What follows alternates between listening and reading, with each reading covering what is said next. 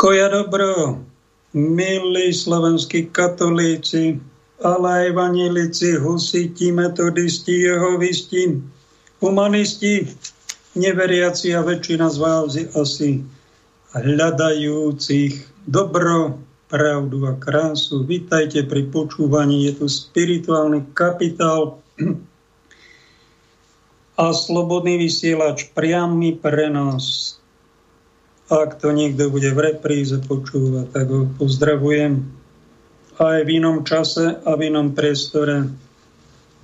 Máme za sebou zaujímavý týždeň tu na Slovensku. Mali sme tu to, čo sme tu ešte nemali.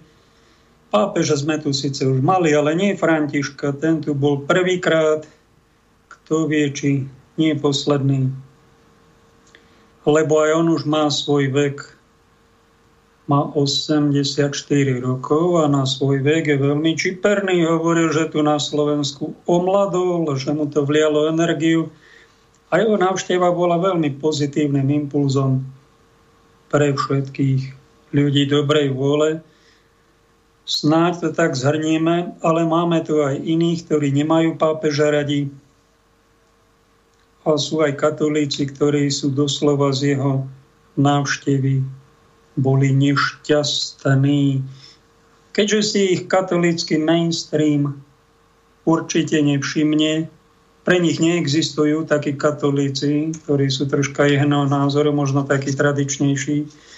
No tak ja si ich snáď trocha v týchto minútach všimnem, spomeniem ich trápenie, ich kríž a snáď ich trocha povzbudím, keď som v tej alternatíve, tak to ma prozreteľnosť dala medzi nich, pretože ja som zažil, som Slovák, som katolík, No a podielal som sa na tých úspechoch a mega úspechoch katolíckej cirkvi a zrazu jedno udanie, dáte to prešetriť, to sa neprešetrí, hierarchický rekurs, a doteraz po 9 rokoch hľad čakám odpoveď, som sa nedočkal a som zrazu tzv.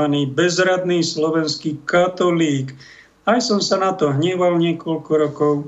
Z toho hnevu som sa chodil spovedať, lebo to aj bolelo. No a po tých nejakých piatich rokoch to, tá nejaká rana sa zahojila. Pochopil som, že je veľká česť nie byť katolíkom, to je veľká česť, ale ešte väčšia česť je byť prenasledovaným kresťanom za úplne takú normálnu vec, že vám niekto nevyšetrí váš prípad, nedá odpoveď a vyhýbavé odpovede a potom vás si vykoľaja a hodia vás medzi odpadlíkov, zločincov, neposlušných, exkomunikovaných do tej, tuším, koľkej, šiestej ligy. Tak my zo šiestej ligy existujeme, oni sa tvária, že my neexistujeme. Nech si dajú pozor, lebo Pán Ježiš povedal, že títo z poslednej ligy, keby to bola aj 77. liga, tí poslední, ak sa snažia plniť Božiu vôľu, ak im podáte pohár vody, aj takému exkomunikovanému, hoci ktorej cirkvi dáte pohár Ježišovi. A keď si ho nevšimnete, nevšimnete si Ježiša, Ježiša trpiaceho, a beda to je neprávosť. A Ježiš povedal na inom mieste, beda svetu pre pohoršenia, ale povedal aj týmto jedincom, ktorí sú, oni sa tvária, že sú prvá liga, že sú tým superkresťania. V skutočnosti prvou ligou nie sú, o tom si tiež niečo povieme v prvej časti, pretože je to dosť dôležité. Tí, ktorí sú dnes prví, aj popri pápežovi, ako tancovali, nech si dajú pozor, aby neboli raz poslední. No a tí, ktorí ste poslední a nikto si vás nevšíma, tak vás povzbudzuje, že máte obrovskú šancu, ak zostanete verní nejakej tej slušnosti, nejakej tej kresťanskej hodnote, pravde máte veľkú šancu. Pozvánku ste dostali na to, že raz môžete byť medzi prvými do kráľovskej spoločnosti cesta to povedal pápež krásne e, mladým v Košiciach, Prešove, Bratislave zasveteným, tam dome svätého Martina. Opakoval to na rôzne spôsoby veľmi dôležitú vetu, že naše kresťanstvo, čo ako na vonok môže byť slávne a my podliehame tej sláve a úspechom a sláva nám stúpa do hlavy, tým rýchlejšie, čím je tá hlava prázdnejšia. A to kresťanstvo na vonok môže byť sterilné, neplodné, nemusí vôbec oslovať ľudí nedáva im to dobrý príklad a povedia na nás, čo, čo to vy šašovia, vy manekíni a vy máte zabezpečený život, vy neviete, ako život beží. Viete, ako my riešime problémy vo svojom vlastnom živote?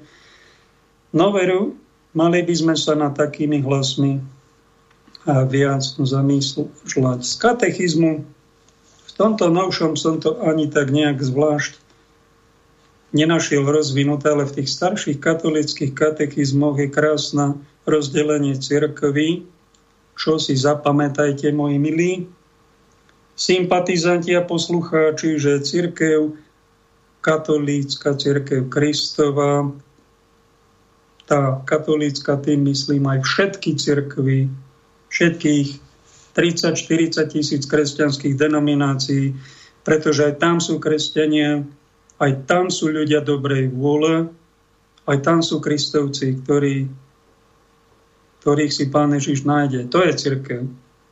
Univerzálna, radšej to tak nazveme. Katolícka by to malo byť, tá univerzálna církev. Len ona do tej katolíci tak postupne dozrieva mnohokrát. Jej predstavitelia, jej členovia sa chovali, chovajú a chovali, aj budú asi chovať nekatolícky, a pritom majú masky superkatolíkov a majú všelijaké funkcie a niekedy nepochopili podstatu. Tak z tých, e, čo robí, čo tvorí Božie kráľovstvo na zemi, čiže církev, to je církev bojujúca, to sú skutoční, to je prvá liga. To sú mučeníci za vieru, za pravdu, vyznavači, ktorí sa vzoprú nejakej tej moci nespravodlivej, bojovníci proti lži, bludom, diabolstvám, krivdám. To sú hrdinovia, statoční, charakterní ľudia. To je prvá liga Kristovej cirkvi, bojujúcej. Tá druhá liga, to sú taká církev vzdychajúca, jajkajúca, cúvajúca, ustupujúca, taká väčšinou čušu, čušiaca, robiaci asi kariéru, obtierajúca sa o církev a robiť, v podstate hlásajú Boha oslavu, robia seba oslavu. Je to tak na poli Božia, na poli tak farizejské. A očistec je aj po smrti, či to niekto verí, či neverí, mnoho duší nám zomiera, mnoho ľudí teda omrie, odíde z tohto tela, a realita je taká, či to niekto verí alebo neverí, títo jedinci nie sú pripravení na nebo a nie sú tak skazení, aby išli do pekla. Kde sú? No nie si tu sa potulujú vo vzduši alebo trpia si v očistci Pravdepodobne aj peklo je miesto, aj nebo, keď nám pán Ježiš povedal, idem vám pripraviť miesto, tak tým myslel aj teda, že to bude nejaké miesto konkrétne, nie len nejaký duchovný stav, kde si, že to bude miesto. Pravdepodobne aj peklo je miesto. Nám hovoria pár svedcov, že je v centre zeme sú tí pekelníci, zaujímavý názor. To nie je oficiálne učenie cerkve, ale aj to by ste sa dočítali. A medzi tým je tzv. očistec, stav očisťovania duší a tam ide väčšina obyvateľov tejto planéty. Tam ide väčšina tzv. superkresťanov, ktorí sa hrali, akí sú, ja neviem, akí, a nevyčistili, nevyužili ten svoj život na to, aby sa zbavili nerestí. Ale tie neresti si krmili, vyživovali, nejak maskovali a volaj ako takto a takto nejako to prežili a aj sa troška spovedali, aj troška na príjmanie, aj modlikali, aj dobre skutky a popri tom robili, milovali seba, milovali svoje hriechy a nestihli to očistiť. Jednoducho to je církev trpiaca, to je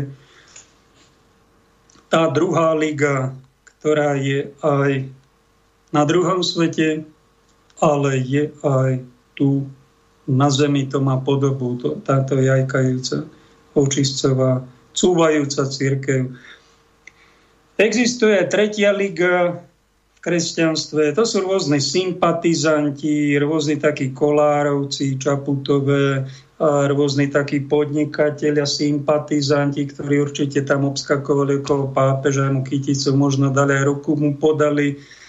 No tak ich nechajte, však aj oni, ak sa snažia trošku z tej tretej ligy, tak, tak ich neodsudzujme, no aj keď sú na prezidentskom poste, alebo na poste predsedu parlamentu, kto si odsúdil Bačaho Štiepka, keď videl, ako tento oni liberálny pápež prišiel a nepoboskal zem Slovensku ako Jan Pavel II, ale podal miesto toho ruku tomu multitatkovi, no požehnal mu 10 detí. No to je strašný Ale čo by pán Bačal Štiepka, nehajte ho. To vôbec není strašné, však ten Boris sa stará o tie svoje deti. No a prišiel po svetý otec, tak ho pekne, teda on predseda parlamentu, tak ich tam zhromaždil, to najmladšie žora nezobral nejaké batoliatko a oni tri dni nespali a sa vytešovali, že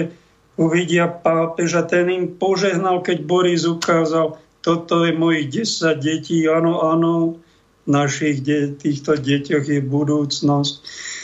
Kto vie, či tomu pápežovi Františkovi Niekto aj povedal, že to má s desiatimi deťmi, tých 11 svojich detí. To ja neviem, ako by sa ten pápež zatváril, ako grimasu by vystružlikal. No tomu radšej nepovieme, pretože my sme tu katolíci, my sme vzorní a pani prezidentka aj pán predseda, aj všetci už o tu čakáme, to nesmieme pokaziť.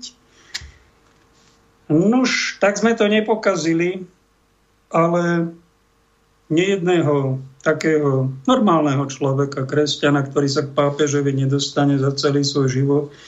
Ani do jeho blízkosti ho nevpustili, lebo nebol očkovaný ani testovaný, ale sledoval to cez médiá, tak mu stislo jeden mi tak zavolal do telefónu. Až mi zle prišlo, keď ten pápež podal tomu Kolárovi tú ruku. A, a ja som skoro na vracanie, keď, som, keď požehnal tie jeho deti.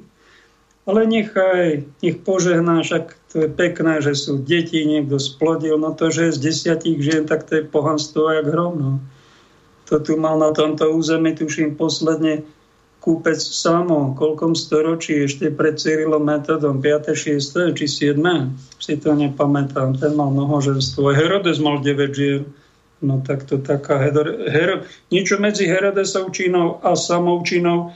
Je to pohanské. No a nemá kto toho pána, predsedu parlamentu, pokarhať a takto sme to krásne ututlali a zahrali divadielko. Ak si vymyslíte, vy čo hráte to divadielko, hráte sa, aký ste presvetí, ako ste pápežovi verní, No tak e, hráte sa, že vy ste tá prvá liga, tak ja vám tu musím povedať, vám musím evangelizovať, otvoriť vám oči, vy ste druhá liga kresťanstva. Ste druhorady. Ak som vás urazil, tak mi prepáčte, ale občas, keď niekomu pravdu poviete s láskou, s citom, to neznamená, že keď niekto má funkciu biskupa, arcibiskupa, keď je bohatý nejaký podnikateľ, katolík, ako pán Filo, mu tam prišiel a podal ruku a darmo dal. To neznamená, keď ste veľmi bohatí, to ako nejaká veľmi pekná žena, to si ona myslí, že je veľmi pekná aj vo vnútri. Kde si som videl pred týždňom zhrozený človek, nakú krásavicu nejakú videl, 10 rokov prešla, videl bosorku a, a toto je tá žena, čo bola taká krásna za 10, no tak mala nejakého potetovaného frajera so svalmi, nejakého poločerta, možno polodiabla už, a tam ho svoju obcovali a ten všetky tie čertovstva do tej krásy nahádzala. Pekné slovenské dievča premenil na bosorku. A čo si myslíš, že to není jeden prípad telom? tela, telesná krása sa takto môže za pár rokov zmeniť. Zaniela na boserku. A čo tá duša? To budú ešte horšie stavy duchovná. Preto nie všetkých tých, ktorí sú tak pekní na vonok, a sná tých katolíkov, ktorí sú takí bezradní a žijú na tomto území a snažia sa byť verní Bohu a nikto si ich nepovšimne, ale zažívajú aj to, že títo chlapci, ktorí sú príliš verní e, nejakej bojazlivosti alebo nebojujú, to je ich základná črta, e, že oni nechcú byť církev bojujúca, Nechcú byť mučeníkmi, nechcú ísť do väzenia, nechcú trpeť, nechcú byť vyhodení zo svojho úradu. Oni robia všetko preto, ako pacifisti. To je ich nepísaná dogma zásada, stokrát dôležitejšia ako Ježiš Kristus a Evangelium a vlastná spása. Táto dogma, ktorej sa držia, nikoho neuraziť, so všetkými len za dobre a štátnu správu?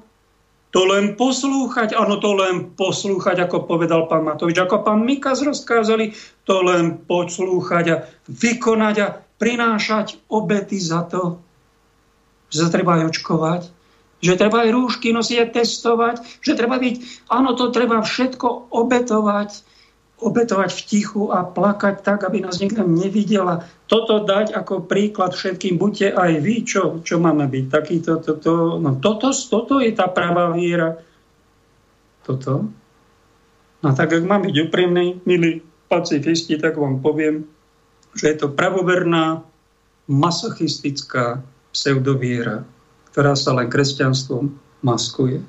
Ak nebude zatratená, čo predpokladám, že Pán Boh je milosrdný, že snáď ich nezatratí, ale je to ťažký očistec, je to druhá liga. A keď niekto takto už je 10, 20, 30 aj do konca života, prepadne sa do ligy tretej medzi tých sympatizantov. A niektorí ateisti, Bidenovci, mafiáni s ružencom, ktorí sú štvrtá liga kresťanská, takí humanisti môžu predbehnúť týchto superkatolíkov, týchto superpacifistov, týchto skutočností etatistov. To nie sú katolíci ani kresťania, to sú etatisti. Na slovo poslúchajú rozkazy. Raz Hitlera, potom Brežneva, teraz Mikasa, alebo kto príde. Ten, kto je v moci, toho poslúchajú na slovo. Nož ale toto není pravá viera. Sám pápež František prišiel a všetkým týmto nám a hlavne cerkevným predstaviteľom povedal, táto viera, ktorá odmieta kríž, odmieta konfrontáciu s problémami, odmieta nejaké ťažkosti a hľadá len výhodu, len slávu, len úspech, je viera karieristická, vzniknú z vás klerikáli a bude tá viera sterilná. Skutočným ľuďom bude ubližovať, bude ich pohoršovať. Ak niekoho nadchne, sú aj takí roztlieskovači, čo to budú tlieskať, ale sú neraz zaplatení, alebo sú to niektorí z tej 5. ligy, alebo 4. 5. 3. 4. ligy, no tak sa vytešujú a potľapkávajú navzájom. Treba dať pozor. Čo som to, aby som nezabudol, je církev bojujúca na zemi. To sú skutoční bojovníci, statoční muži a ženy, vynimočne niektoré dieťa ako svätý Tarzicius. Církev trpiaca, vzdychajúca, očistcová, no ale tá církev víťazná, to je skutočná církev a tá je už v nebi. To sú svetci, blahoslavení, stihodní, učení, verní Bohu. Títo sú ľudia ako my žili, ktorí sa svojim životom dopracovali to, že sa stala podstatná premena ich života, že sa zmenili po odchode z tejto planéty na anielov. Chcete byť veľmi slušní ľudia a veľmi čestní kresťania, tak sa premeníte na anielov. No a kto chce byť archaniel, tak to ako? No tak to musíš trpeť byť v cirkvi, byť veľmi slušný a musíš trpeť o tej cirkvi. ako Pater Pio byť prenasledovaný od svojich predstavených. Ak, ak to robí, ak, ak zažívaš nejaké také, že si nepochopený, bezradný kresťanský katolík, tak máš možno pozvánku, aby si sa zaniela, premenil raz na archaniela, to ja neurobím, ale pán niečo takéto robí a tu sme všetci do času, či církev bojujúca, či trpiaca, či sympatizujúca. To je všetko do času. Bodaj by sme došli do neba, do cirkvi víťaznej, medzi skutočných priateľov života a víťazov medzi svetých ľudí. To sú tí, ktorí si vážili Ducha Svetého v sebe, vážili si tie hodnoty, ktoré sa páčia nebu a boli tomu jednoducho verní. Ak takéto niečo zažívate, blahoželám vám. A chcem vás pozbudiť, väčšina mojich poslucháčov netancovala okolo pápeža, nie tam, neboli tam na pódiu, netliskalo sa im a pápež ich ne, neusmieval sa na nich priamo, len tak cez obrazovky, tak sú to nieraz nepovšimnutí ľudia. Prvá liga v kresťanstve bola mnohokrát týmto mocným sveta aj mocným v cirkvi alebo dočasne, čo mali dočasnú správu, neviditeľná. Mnohokrát si ich všimli až po smrti, keď odišli. Tak sa niekto zamyslel, ich život spísal a potom na 50 rokov po ich smrti boli blahorečení, svetorečení. Tento obraz, na ktorý sa pozeráte na upútavku dnešnej relácie,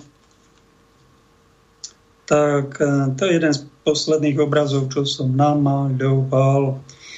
A nie, nie som ja až taký dobrý maliar. Ja som maliarik, tak sa skorej poviem, ale tento obraz mi daroval jeden pán doktor, Janko sa volá, otolaryngológiu v Banskej Bystrici a bol v Trnave, v svojom rodnom meste a tam, kde si v dome na povale tento obraz našiel. Nebol takýto farebný, on má skoro 130 cm, tuším, na šírku, ale bol celý vyblednutý skoro čierne farby, žiadna farba tam nebola a tie siluety boli také ani nie biele, také šedé. A tak som ho mal odložený, predstavte si, medzi obrazmi asi 13 rokov, ak to dobre rátam. Až teraz ma nejak napadlo, ide 7 bolestná, tak som sa posledný mesiac tým troška pozabával a som ho vyfarbil tam, kde už boli tie miesta také neviditeľné, tak som si to domyslel. Autor tohto obrazu jeden český maliar, ktorý pred 70 rokmi to premaľoval od originálu Tintoretto. Keď to bolo ešte v stave takom tmavom, skoro čiernom, nevýraznom, tak si dal jeden galerista Bystrici, Peter mi hovorí, dajme to, vystavme ho vol rok, vystavený v centre Banskej Bystrice a dal tam cenu, no koľko dáš? 1500 eur tam dal za to. No koľko si mám teraz pýtať po také reštaurácii toho? Poradte mi. To je také vedľajšie. Aj toto, tam tak troška, každý obraz má nejakú tú svoju históriu.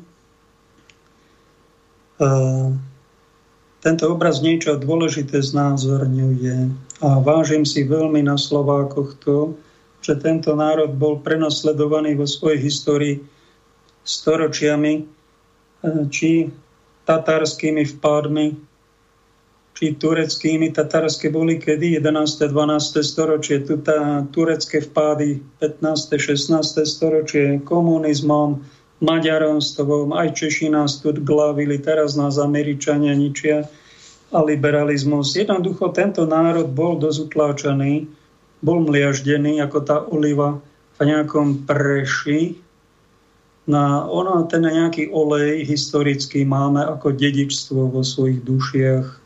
A ten olej v lampách našich sa prejavil tak, že si všímame niečo, čo je zdanlivo v kresťanstve nepodstatné. Ako Madonna dala do svojho lona mŕtve Ježišovo telo a plakala, súcitila, boskávala. a pripravila ho na pochovanie do hrobu. Voláme to Mysterium 7 bolestné, je to patronka nášho národa, včera bol krásny sviatok a tento národ treba sa hlboko pred ním skloniť pred našimi predkami aj všetkými, ktorí si toto mystérium ctia, e, že máme vo svojich srdciach takúto úctu k bolestnej panne, pretože to je základ nášho bytia. Patrí to k viere, v podstate našej, nášho vnímania reality. Ostatné národy až tak neboli manglované, tak takú úctu nemajú. V tomto sme špecifickí a to si ponechajme. Ale takýto obraz v každej rodine si nejaký zožente, nemusí byť originál, kópia, obrázok, plagát. A rozímajte o tom nielen v polovici septembra. A všimnite si tam, kto bol, kto bol vtedy, keď bolo Ježišovi najťažšie na kríži. Boli tam apoštoli, pretože biskupy sú nástupcovia apoštolov. To je prvá liga kresťanstva. Oni sa pohybovali pri pánu Ježišovi. Však to, on, a on robil zázraky, oni mu pomáhali, boli to jeho priatelia. No ale priatelia, ako v tom našom príslovie v núdzi poznáš priateľa, tak Ježišovi prišla núdza exkomunikovali ho. Povedali, že je bohorúhač, že je podvodník, že ide zničiť ich vieru, národ. Vydali ho do rúk nepriateľov, zabili ho, vyštvali ho, zavraždili ho osočeniami odborníci na duchovno, vtedajší cirkevný manažment židovský. Kde boli apoštoli? Kde bola tá prvá liga Ježišova? Zmizli. Zamkli sa triasli sa. Boli ticho, mlčali, nebojovali. Okrem jedného, apoštola Jána. A pri tomto snímaní z kríža, keď som tak čítal zjavenia Ani Kataríny Merichovej, tak tuším, ani ten Jan tam nebol. Možno sa kde si išiel užjaliť z toho, čo tomu Ježišovi urobili. No ale pozrite, kto tam bol. Vraj, štvrtá, tretia, štvrtá, piatá liga prišla. Nikodém, nejaká Mária Magdaléna bola s pánom a lajci tam pomáhali Ježišovi sňať ho z kríža, poumývať mu rany, olej mu tam naliať, odprevadiť ho do hrobu.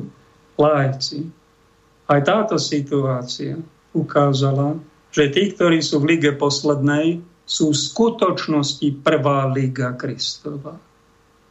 Nikto o tom nevedel. Ale tie situácie občas sa nejaké to nešťastie stane, nejaká veľká krivda, nejaké prenasledovanie.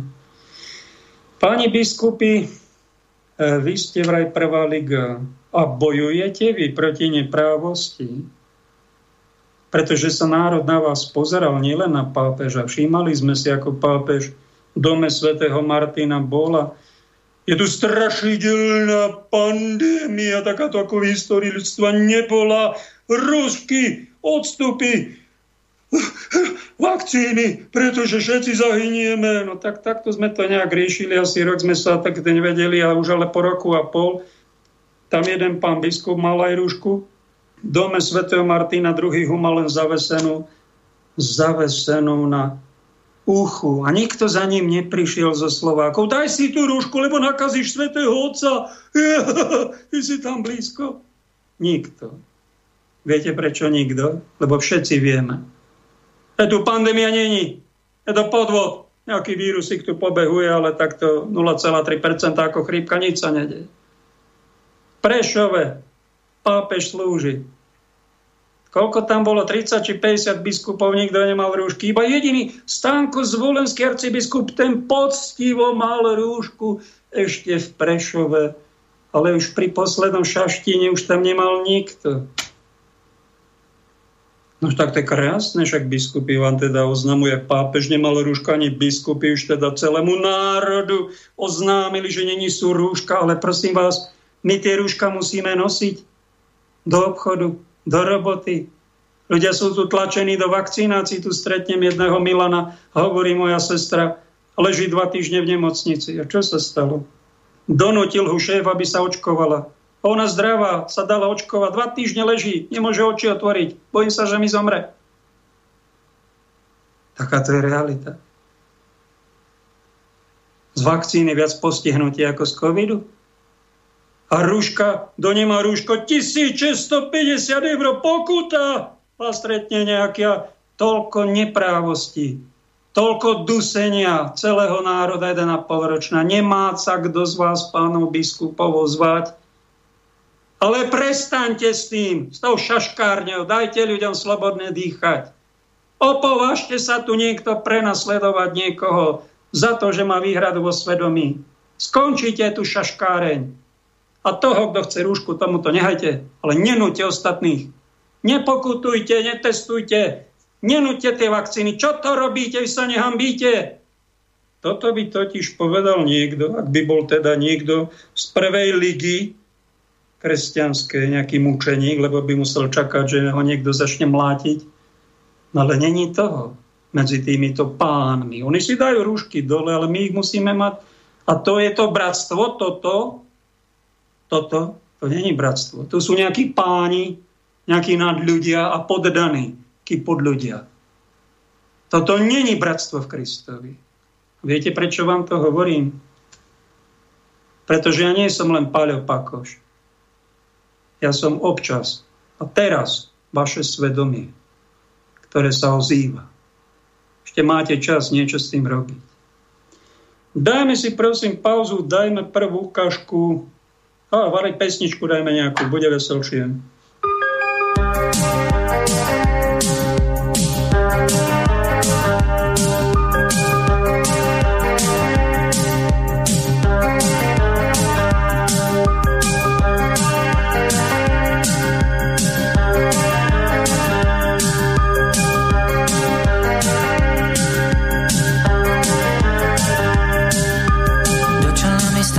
Tečie voda niekoľkými dierami. Čakám, či mi ruku niekto podá, sám som medzi vlnami. Šťastie nám mi ukazuje chrbát, čo platilo už neplatí. Ten, kto včas vie obrátiť svoj kabát, vo svete sa nestratí. Ja som v týchto veciach vždy ľavý, kde kto mi to vytýka. Problému mám teraz vyše hlavy, mysel neurotika. Do člna mi stále tečie voda, neviem kam skočiť mám. Sotva mi už kto si ruku podá, skúsim si však pomôcť sám.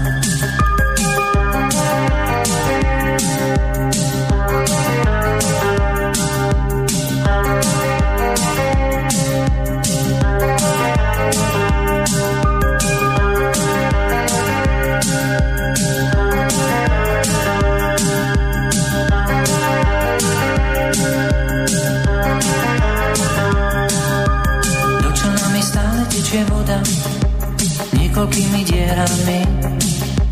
Čakám, či mi ruku niekto podá, sám som medzi vlnami.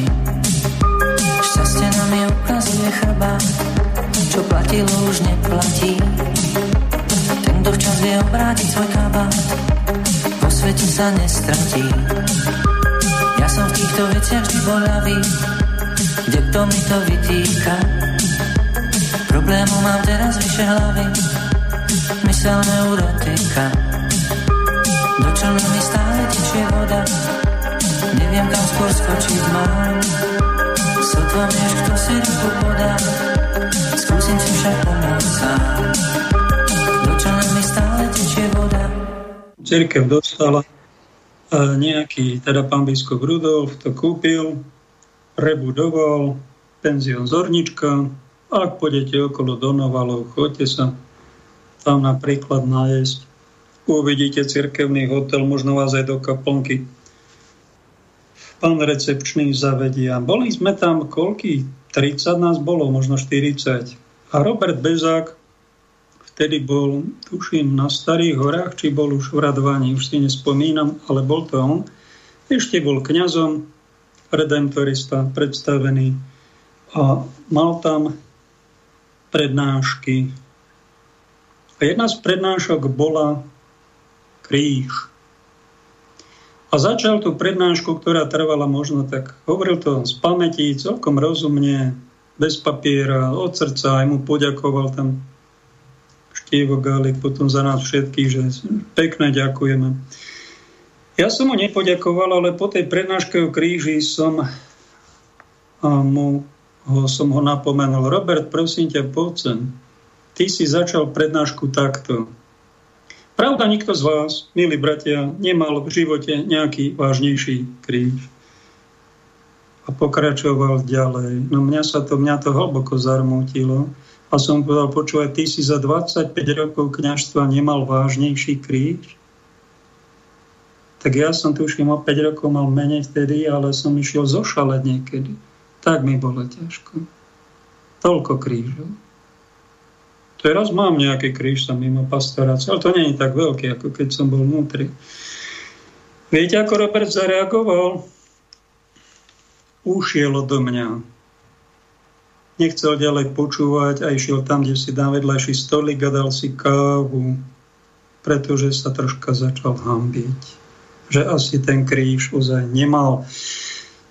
Prešla nejaká doba, on sa stal farárom v Radvani, potom arcibiskupom v Trnave, záhadne odvolaný, prešlo 9 rokov a myslím si osobne, a myslím, že to viete celé Slovensko a vie to aj on, že už nejaký ten kríž v živote aj niesol. A myslím si, že nie ľahký.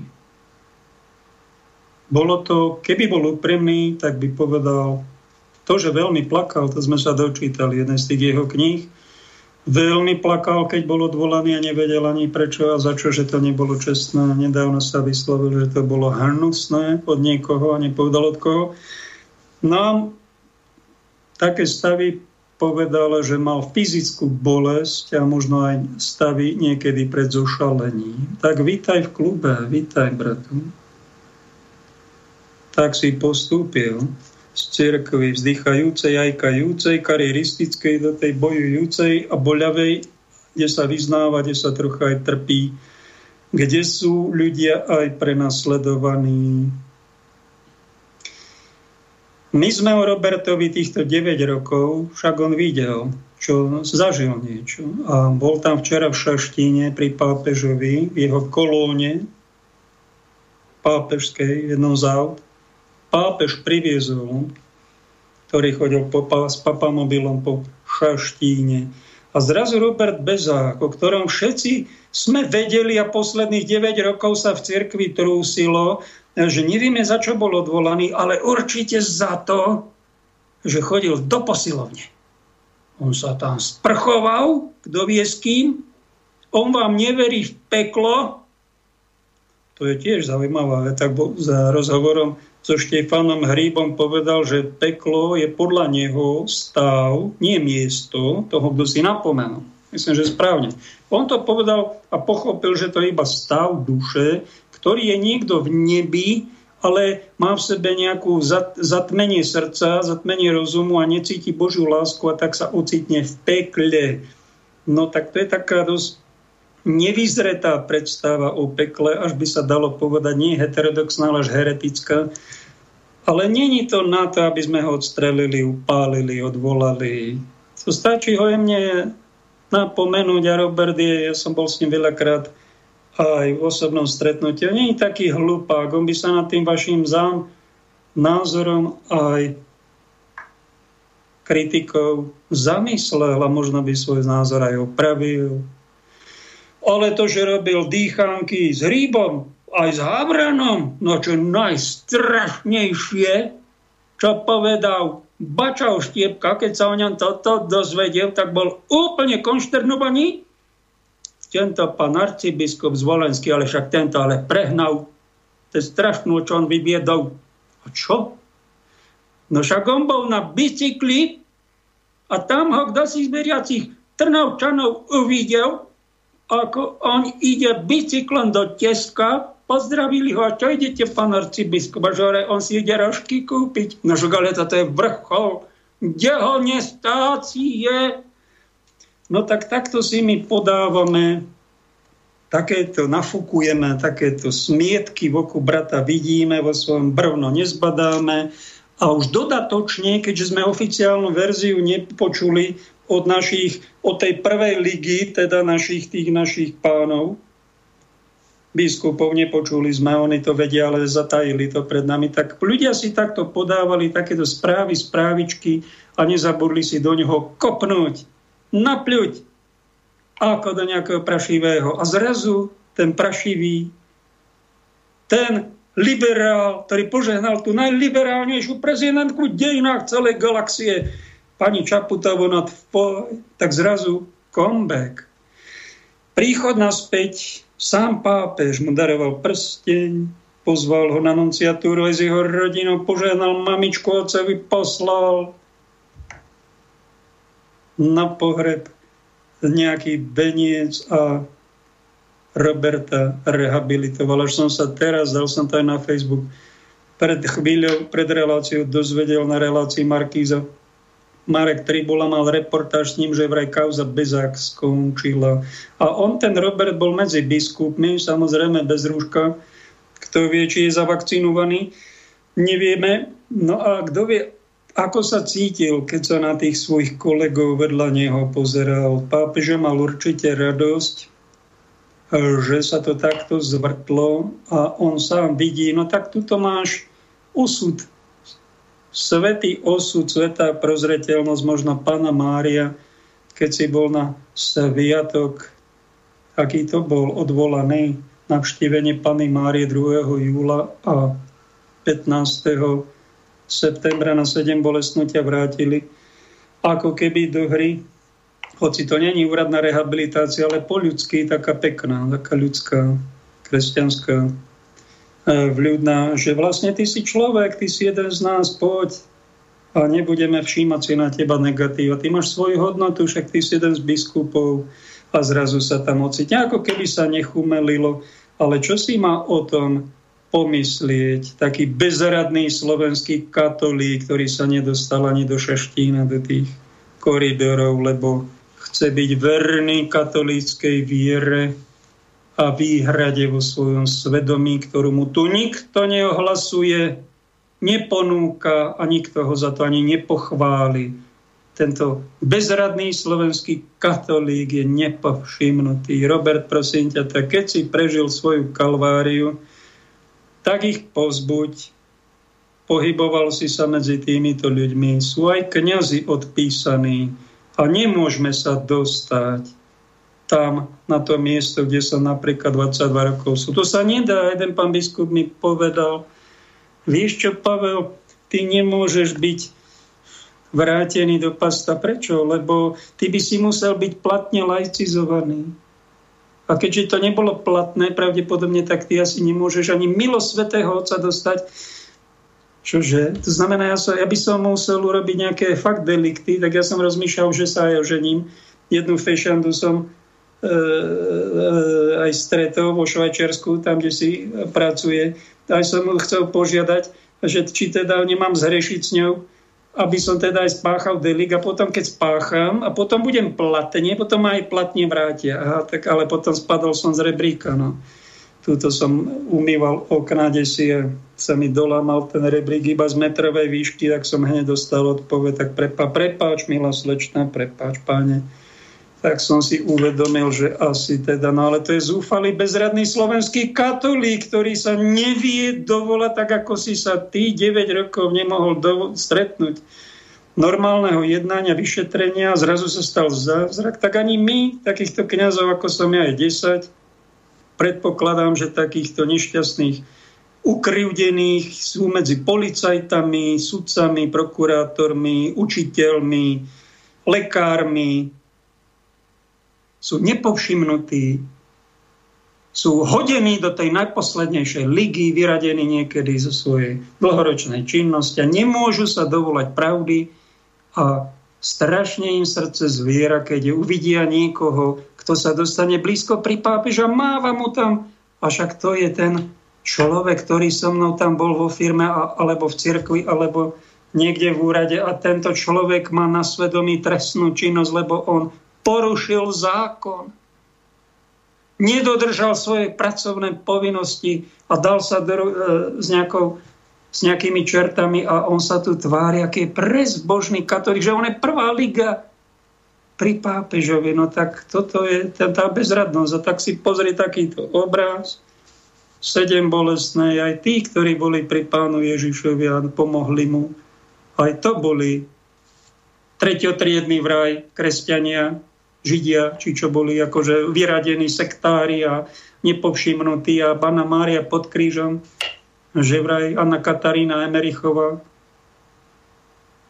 keď videla, mala to zjavené, ako to bolo, tak aj nejaký najväčší z farizejov, čiže cirkevných predstaviteľov, jeden si napľul a druhý povedal, na koňach tam prišli, že ty si nehanebnica, tak ti treba.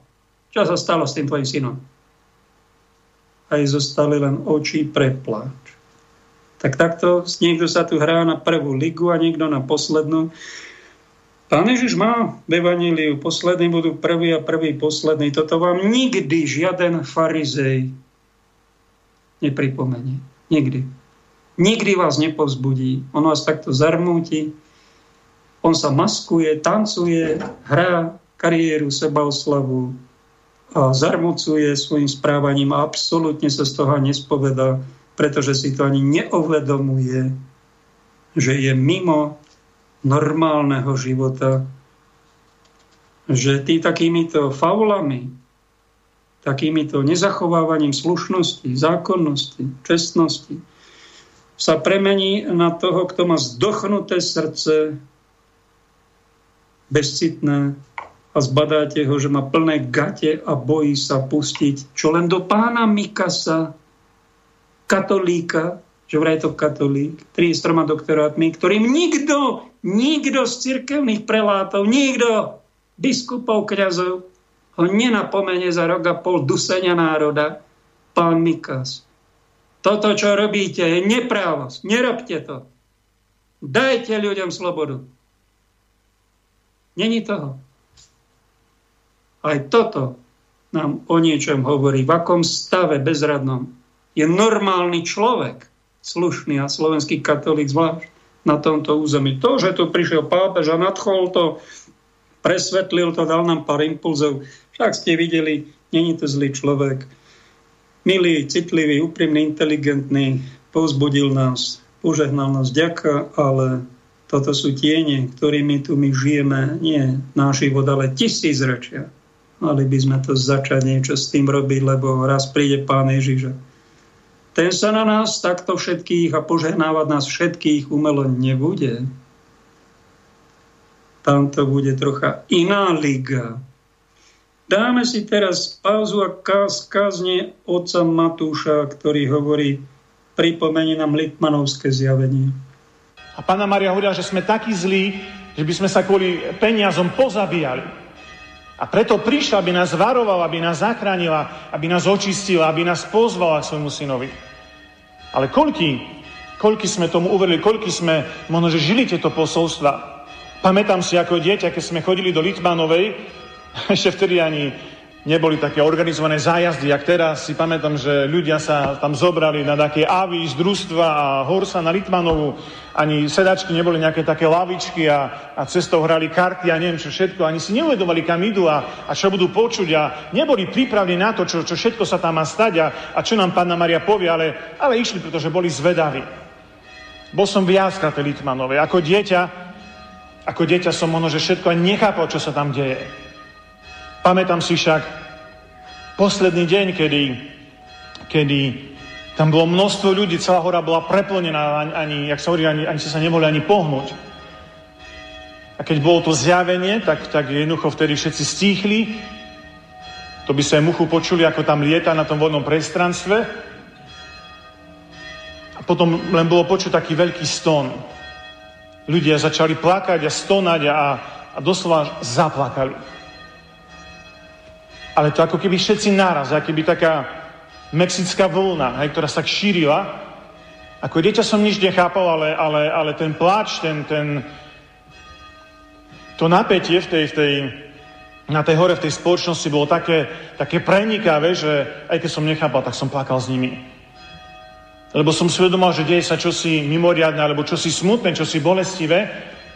Až potom, keď pláč utichol, keď, keď sa všetko skončilo, tak vlastne potom sme sa dozvedeli a mohli sme počuť Ivetku s Katkou, ktoré povedali, že toto posolstvo je tu na už posledné a, a vtedy znova ľudia začali plakať, lebo aj tí, ktorí nepočuli, tak si uvedomili, že je už naozaj posledné. A nepomohlo ani to, že Pána Maria povedala, že ona tu zostane prítomná. Ľudia aj tak plakali, alebo neverili, že Pána Maria tam zostane prítomná.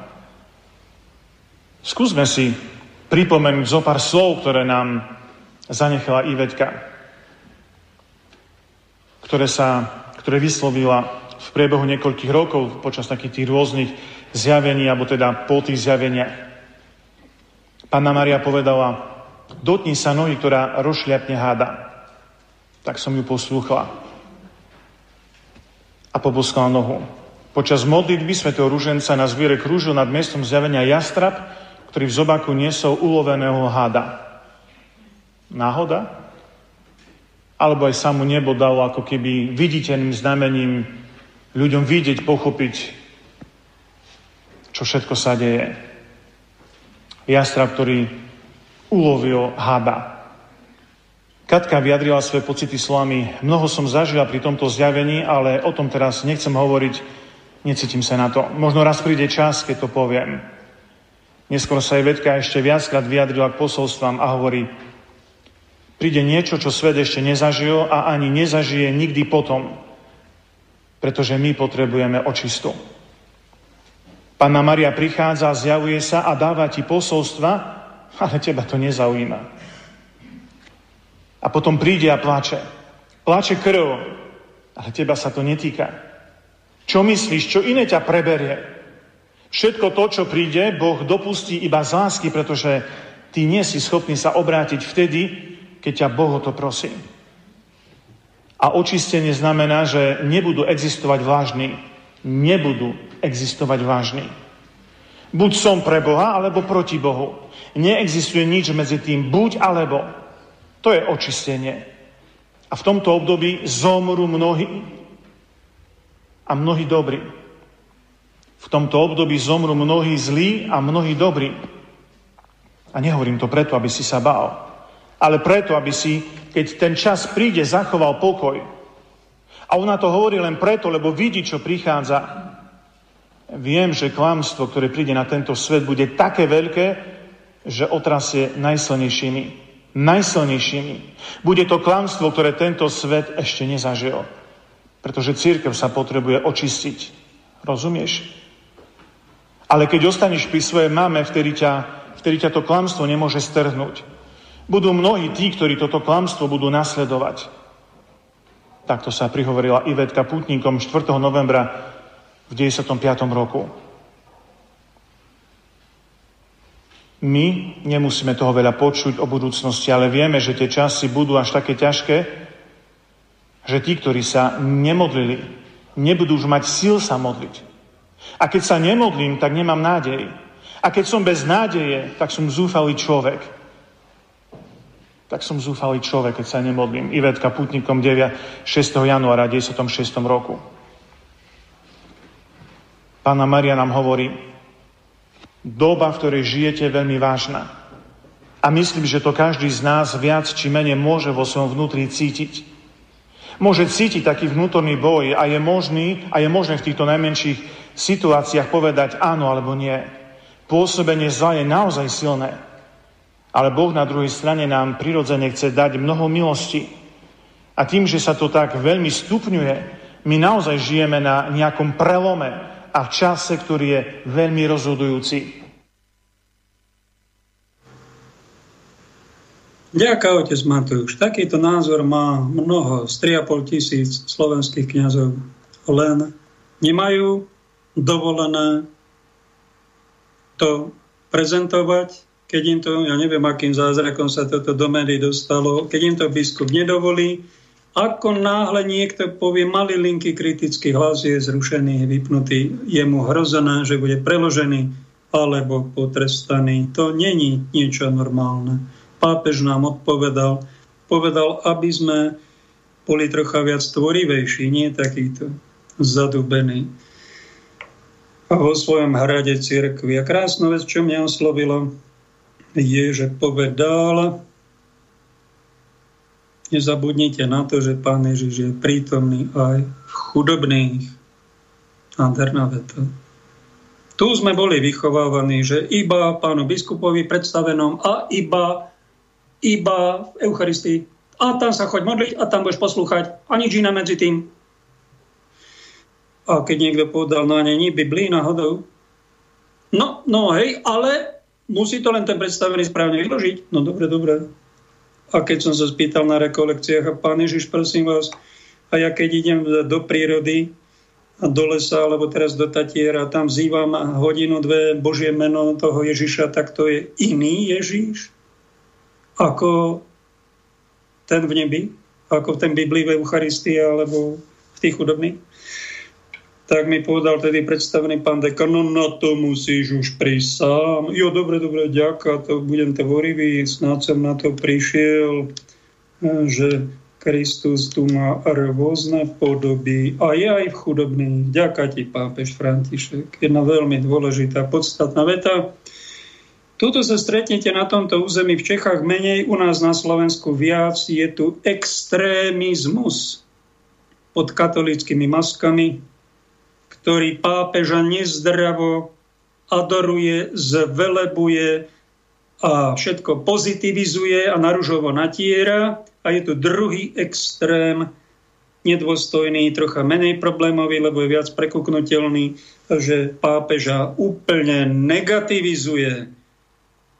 Žiadam vás, mojich poslucháčov, aby ste neboli extrémisti a hlupáci, ktorí behnú do jedného alebo druhého extrému. Ďakujem za porozumenie. Ak ma porozumiete, posluchnete a budete sa podľa toho riadiť, raz zistíte, že ste urobili niečo veľmi rozumné.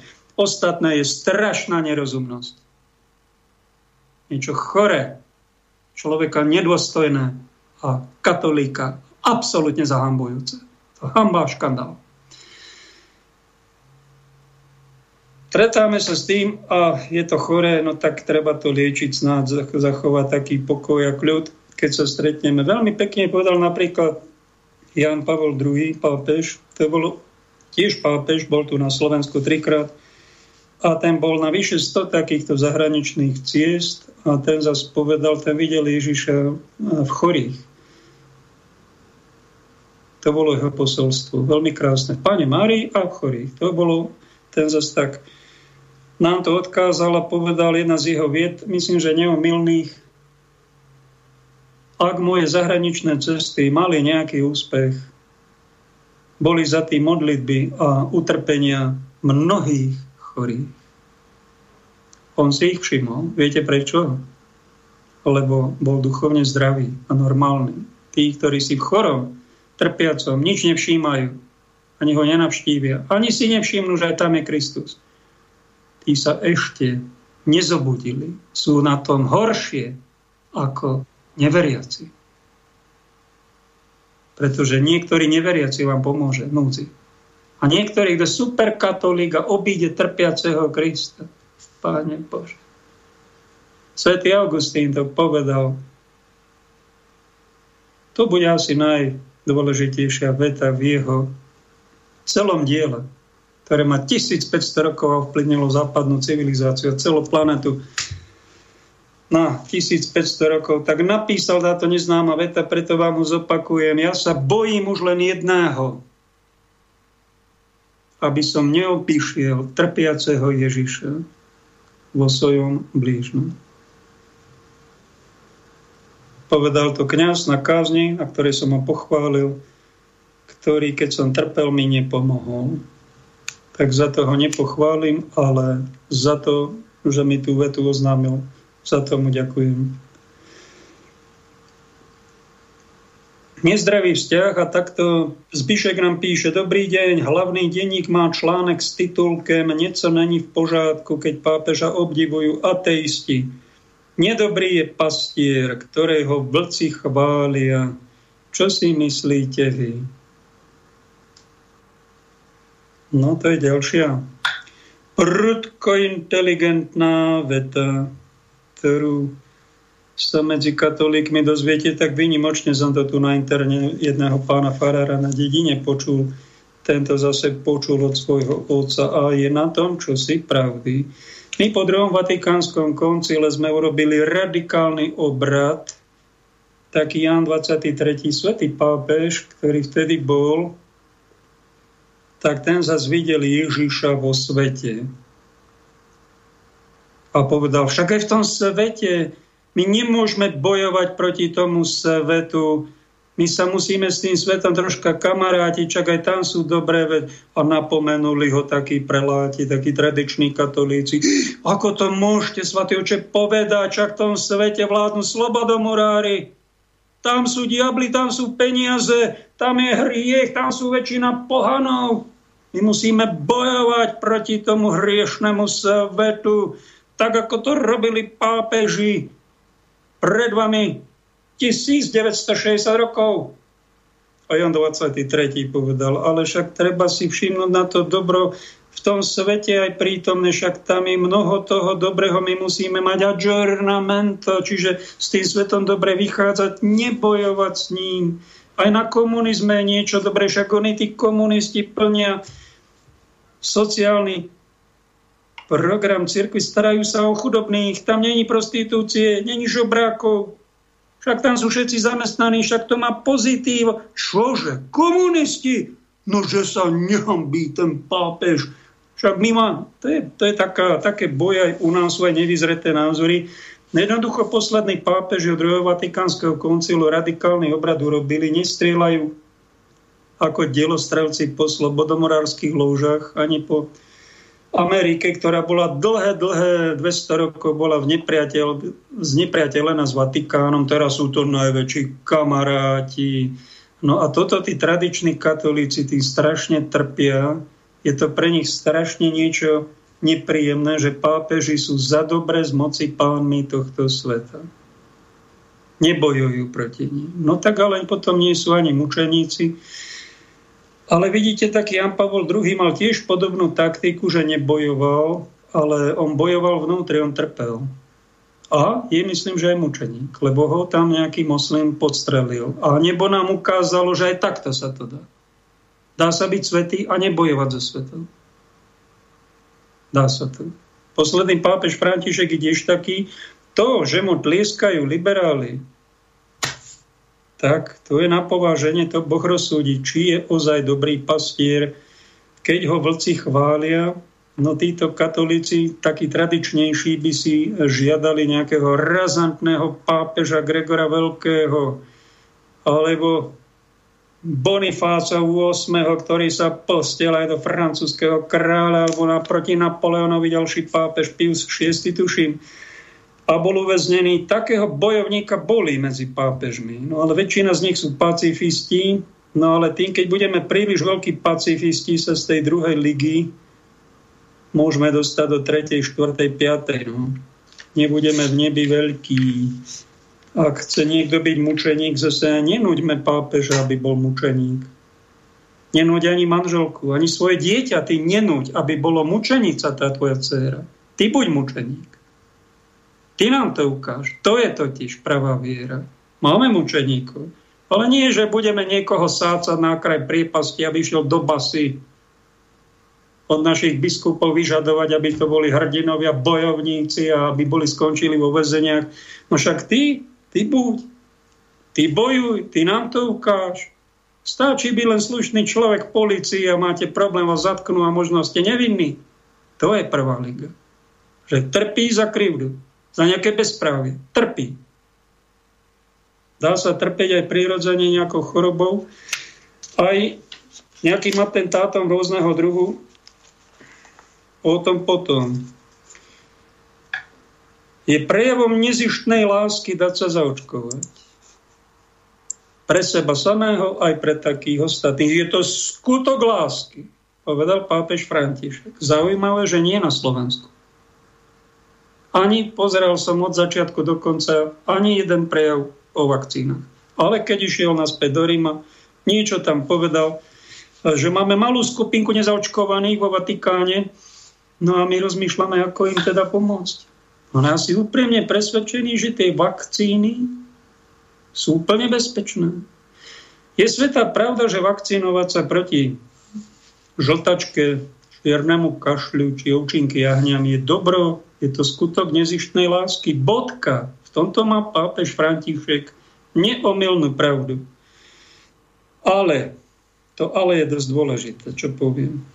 Tieto experimentálne vak- vraj vakcíny, ktoré majú na svedomí mnoho predčasných umrtí, mnoho poškodení zdravia, mnoho otrávení krvi oxidom grafénu a ešte ďalším tzv. obchodným tajomstvom, ktoré nevedia ani tí, ktorí vám to pichajú, ani vlády, to je niekde v utajenej zmluve, čo tam je, to je obchodné tajomstvo, to je ale drzosť. Sú ale radikálne iný a podpásový level. Potratené stopy tam, nenarodených detí, sú iba malilinkým signálom pre sedmospáčov, aby sa trocha rozdriemali, že toto, čo sa tu začína hrať, je diabolská liga. Doteraz tu v pozadí vládli iba čerti. Ide o pirátsky, lestivý, agresívny atak zvrhlých globalistov, mizantropických sociopatov, to je ich presná diagnóza. Vraj pedofilo, neviem si to uveriť, v ktorých agende nie je ochrana nášho zdravia, ale depopulácia. Kto na toto nášho pápeža ako odborník neupozorní, ten nemá úctu k Petrovmu úradu. Zneužíva ho. Bude za ten megaškandál a tie negatívne giganásledky pred Bohom extra zodpovedný. Za tú nálepku skorumpovanej firmy na solideu pápeža Pfizer môžu jeho skorumpovaní agenti NVO a nie úprimní radcovia v jeho okolí. Korupcia je rúhanie, vyslovil sa tiež pápež František.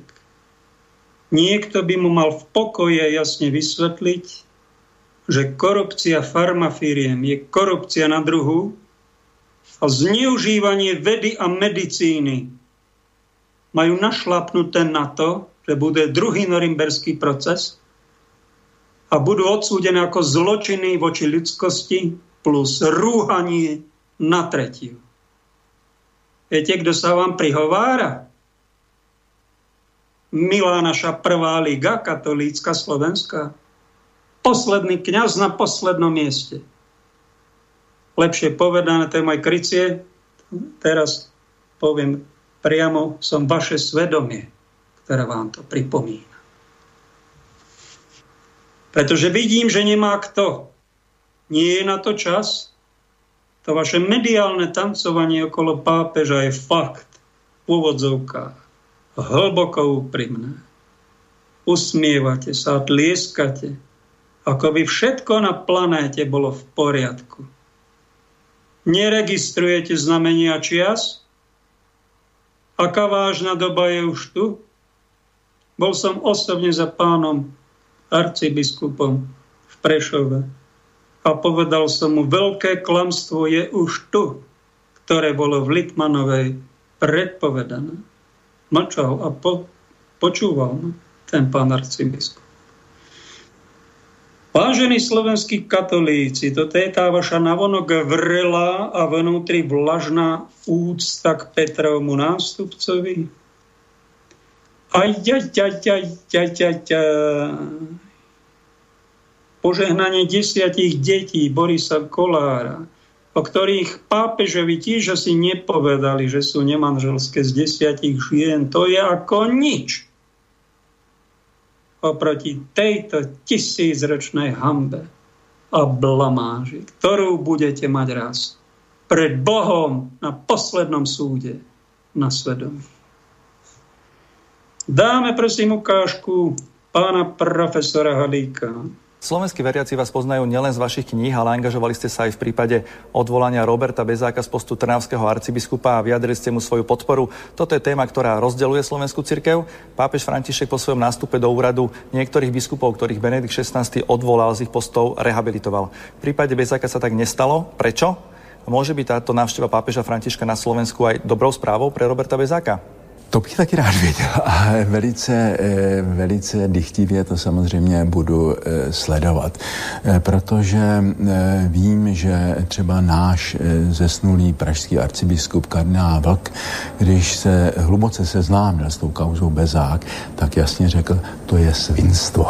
Tam se prostě tomu Bezákovi se, se dělá křivda. A uvědomil si, že to hrozně poškodilo slovenskou církev, protože mezi eh, těmi prostými věřícími na Slovensku vždycky byla taková hluboká lojalita k Římu, k Vatikánu, k papeži. No a teďka i ti lidé eh, na venkově a skutečně prostí věřící, kteří se příliš nestarají, ty vnitrocírkevní věci, jasně pocítili, tady se stala křivda a to se musí nějakým způsobem napravit. Takže eh, náš pan kardinál byl s arcibiskupem Bezákem u papeže Františka, ten řekl, že má zájem o to, aby ta věc se nějakým způsobem e, napravila. No ale bohužel zatím jsou jenom určité náznaky, že papež poslal kytici na, e, při pohřbu otce arcibiskupa Bezáka, poslal mu nějaký dárek a tak dále, ale pořád se zdá, jako by v tom Římě někde byla nějaká žába na prameni. Samozřejmě my nevíme, co zatím vším eh, se dálo. Jistě jedna věc byla psychologická lidská, protože eh, arcibiskup Bezák tím svým typem, že se samozřejmě odlišoval od určitých představitelů té eh, slovenské hierarchie. On je to prostě eh, zdravý, normální chlap, sportovní, který normálně přemýšlí, normálně hovoří, není to prostě žádná loutka s nějakou pobožnou maskou, že? takže samozřejmě určité typy v té hierarchii musel bytostně štvát, protože vybočoval. Že? To byla asi ta psychologická věc. Druhá věc byla, že pravděpodobně narazil tam na nějakou nepravost, která sahala až do Vatikánu, k vatikánské bance a k některým lidem, které papež potom ale zbavil úřadu. Ale pořád asi je tam nějaká neochota prostě tu věc vyřešit a pravděpodobně ještě někde na těch kongregacích sedí někdo, kdo má zájem o tom, aby ta věc se nějakým způsobem ututla. Ale samozřejmě pak je otázka taky Robert sám potom všem to zakusil, že do jaké míry má chuť vlastně se nějakým způsobem se zařadit do církve, která mu takovýmhle způsobem zřetelně ublížila. Takže to je další věc. Já tenkrát jsem právě přijel, abych ho trošku povzbudil a abych e, prostě řekl, ano, tohle jsou věci, které se v církvi bohužel dějí a člověk to musí přijmout jako kříž a nesmí se nechat znechutit, ale je to strašně těžké, že? Tak já velice doufám, že tam bude nějaký signál spravedlnosti vůči Robertu Bezákovi. Asi najviac napätia v súvislosti s tou návštevou na Slovensku vyvolalo rozhodnutie, že na tie podujatia s pápežom môžu prísť ľudia, ktorí sú zaočkovaní. E, niektorí kňazí dokonca, aj, aj teda aj veriaci, si neodpustili spršku hejtu na to, že cirkev akceptovala e, tento postoj štátu. František pritom vyzýva na očkovanie, hovorí o tom, že je to zodpovednosť za spoločné dobro, zodpovednosť za spoločné zdravie. Bolo ho vidieť aj počuť aj v čase tej pandémie. Ako je teda možné, že niektorí veriaci nepočujú tento jeho hlas v tejto otázke? Možná, že jsou hloupí. Bohužel vůči hlouposti ani víra ani hodnosti kněžské a biskupské člověka neosvobodí. E, já si myslím, že je to velmi rozumné opatření, protože e, prostě ta pandemie tady pořád nějakým způsobem je a při těch velkých schromážděních se může stát, že e, prostě lidé se hromadně nakazí. Papež sám se nechal očkovat a samozřejmě je to morální povinností lidí, kteří neprošli tou chorobou a e, protože oni tím chrání nejenom sebe, ale chrání své bližní. Že? A jestliže se tomu vyhýbají, tak je to nezodpovědné jednání. Tak si myslím, že je to velice rozumné, tohleto nařízení, že e, se mají zachovávat prostě tahle ta rozumná, rozumná opatření. No, projev prostě e, tohleto odmítat je prostě projev hlouposti. Na záver, Slovensko býva označované za katolickú krajinu. Zdá sa ale teda, že e, aj počet veriacich, aj vplyv cirkvi slabne a naopak možno niekedy, keď by aj ľudia chceli počuť názor cirkvi, tak ho počuť nie je. Čo v tomto môže zmeniť návšteva pápeža Františka, respektíve čo táto návšteva pápeža môže znamenať aj pre ľudí, ktorí majú ďaleko od cirkvi a od kresťanstva? Já myslím, že je to signál, že tito lidé uvidí nějakou jinou tvář církve. To je strašně důležité, protože určitá tvář církve takového triumfalismu a takového prostě zapšklosti, že já jsem pro určitý inteligentní konzervativismus. To je něco, co e, společnost potřebuje a co církev také má nabídnout. Má nabídnout určitý inteligentní konzervativismus, no a má nabídnout také určitou rozumnou míru otevřenosti vůči znamení doby. Je třeba, aby se vyhnula obou extrémům, jak extrémům nějakého jaksi naivního převracení všech pořádků v církvi, to není reálné očekávat, a na druhé druhé straně, aby se vyhnula prostě takovému tomu zapšklému konzervativismu, která, eh, to znamená prostě v podstatě takové reakcionářství, které eh, prostě církvi škodí. A papež František eh, svým celkovým poselstvím, svým způsobem vystupování, nejen svými slovy, ale svými činy, ukazuje tu tvář křesťanství, která je srozumitelná a která je věrohodná i pro lidi, kteří nejsou v rámci církve. Já si myslím, že spoustu lidí na Slovensku mají jakousi potřebu e, autority, přesvědčivé autority, duchovního života. Víte, ono, e, to je celosvětový trend, že klesá počet lidí, kteří jsou stoprocentně identifikováni s církví, e, s jejími zvyky, s jejím učením, ale tak také klesá počet těch přesvědčených ateistů. Eh, narůstá počet těch lidí hledajících, nezakotvených. A já si myslím, že hlavní důraz práce církve dneska je doprovázet tyto lidi. Ne se je snažit prostě nadspat do těch existujících struktur, to je nereálné, ale otevřít hlavně ty mentální struktury, abychom s těmito lidmi vedli přirozený a věrohodný dialog. A tohle to papež dělá. On eh, den před svou volbou citoval jedno místo z Nového zákona, Kristus stojí u dveří a klepe. On říká, ale eh, Kristus dneska klepe zevnitř, on chce výjít ven, on chce výjít z těch církevních struktur, on jde k těm lidem potřebným, k těm lidem zraněným. Církev má být tou polní nemocnicí, má být za ty své struktury a my toho Krista, který vyšel ven, musíme následovat. A jestli tohleto e, přesvědčivě řekne na Slovensku, já věřím, že spoustu lidí, věřících, nevěřících, hledajících, eh, že je to osloví. Tak vďaka, pán profesor, za vaše slova, inteligentné, rozumné, s nadhledem, jo, Praha, pán profesor Karlovy univerzity. Brat v Kristu a ten robil takú mediálnu kariéru, duchovným životem a s mystikou, ako Karel Gott so svými písničkami. Títo dva giganti jsou nepřehlednutelní v České republice. Jo? A tento pán číslo jedna, kněz, se nade mnou zmiloval a on mi napsal mail, poslouchejte, jaké ano, fundamentalistická gloria TV jsou nezodpovědní hlupáci od jejich žvástů. Kolem očkování se jasně distancoval svatý stolec. Odpůrce papeže kardinál Berkey, který ve stejném duchu strašil věžící báchorkami o tajných čipech ve vakcínách, teď leží s těžkým covidem, jsem zvědav, zda se veřejnosti omluví pravoslavný kněz, který podobně odmítal autoritu vědy a nabízel zažíkávání covidu se svěcenou vodou a nakazil půl farnosti, na to zemřel.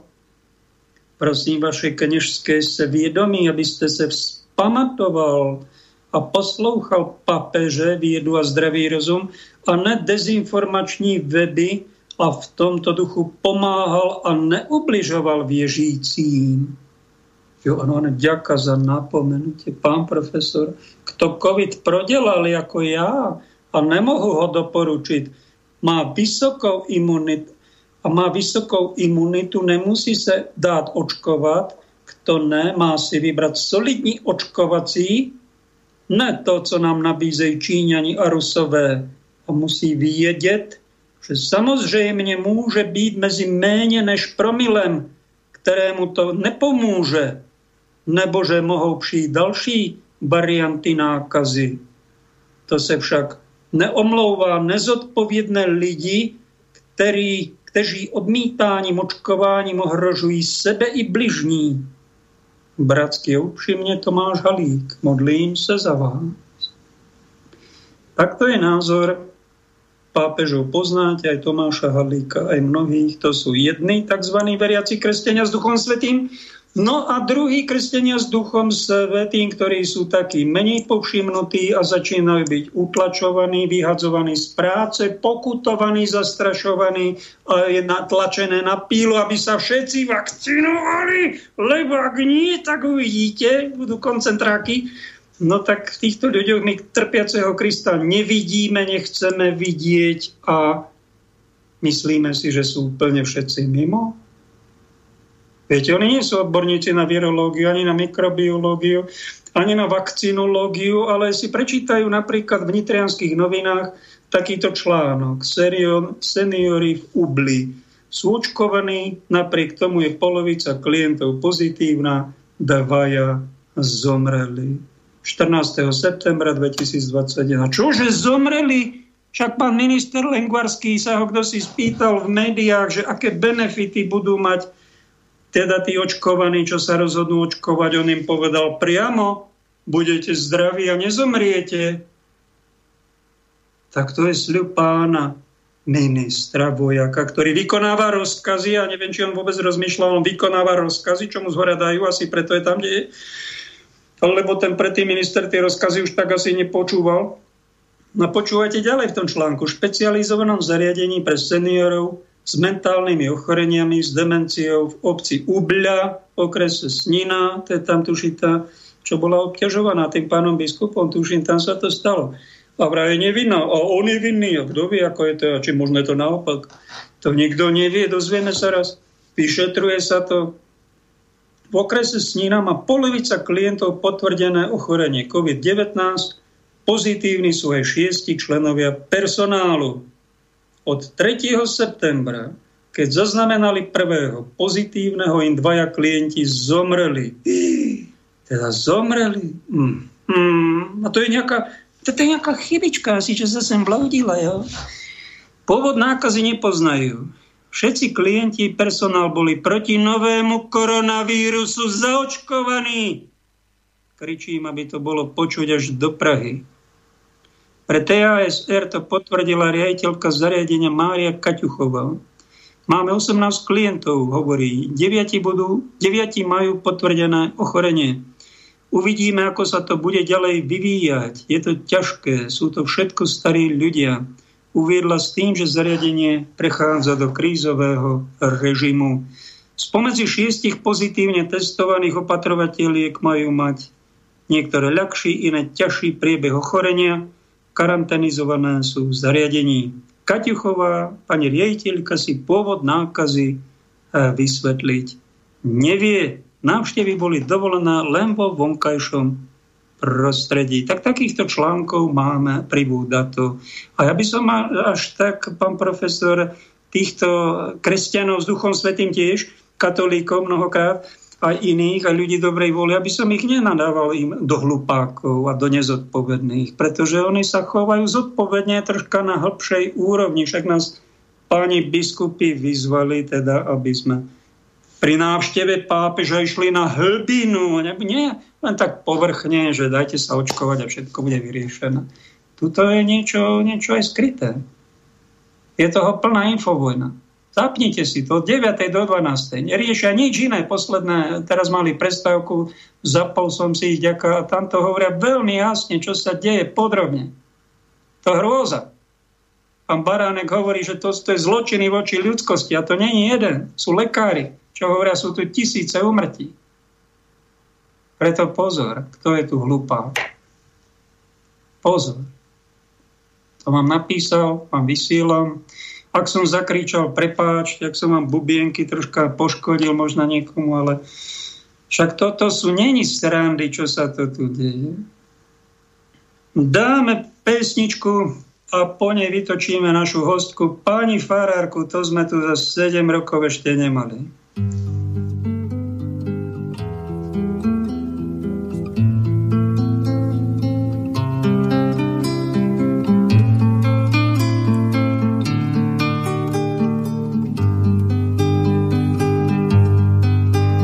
Plakat budeš, dívko má, že odešel jsem z domova, že odešel jsem z domova, snad stovky mil, stovky mil, stovky mil, stovky mil, hmm, stovky mil, že odešel jsem z domova, snad stovky mil. Čas ten lásce ublížil, vzdáleně jsme 500 mil. Srdce mý teď prožívá moc těžkých chvil. Těžkých chvil, těžkých chvil, těžkých chvil, těžkých chvil Srdce mi teď prožívá moc těžkých chvil. Celou noc dnes přemítám, že jsem zůstal sám a sám. V lavici teď nátražní založe mám.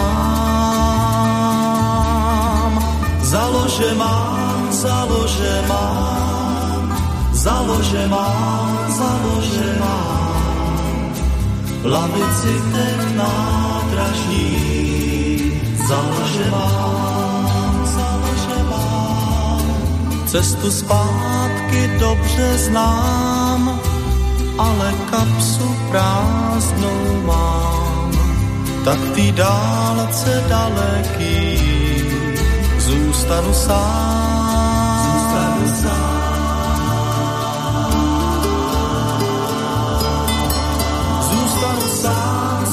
Zůstanu sám, zůstanu sám, zůstanu sám. Tak v té dálce daleký zůstanu sám. Tak v té dálce daleký zůstanu sám. Tak v té dálce daleký zůstanu sám.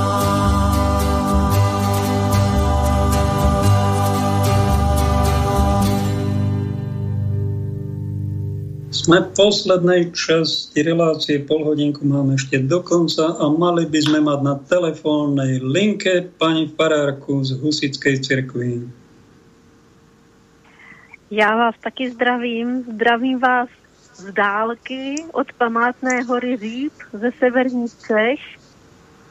Na, na linke je Lenka Selčanová, kdysi Hradcová a tu mám facebookový profil vám mám pred sebou, že žijete v Roudnice nad Labem. Kolik je to od Prahy? Niekde asi hore to bude. Uh, ano, je to, je to na sever od Prahy, ne moc daleko, asi tak 50 kilometrů, ale vlastně tady, tady začínají severní Čechy Roudnicí nad Labem, takže jsme takový trochu rázovitý kraj. A vy máte a... manžela pána policajta, som sa dozvedel, a tri deti a ste aj farárka vo vašej cirkvi. Koľko je takých farárok? Dopočul som sa, že cirkev Husická má 40 tisíc členov, čo mala že vraj kedysi aj milión.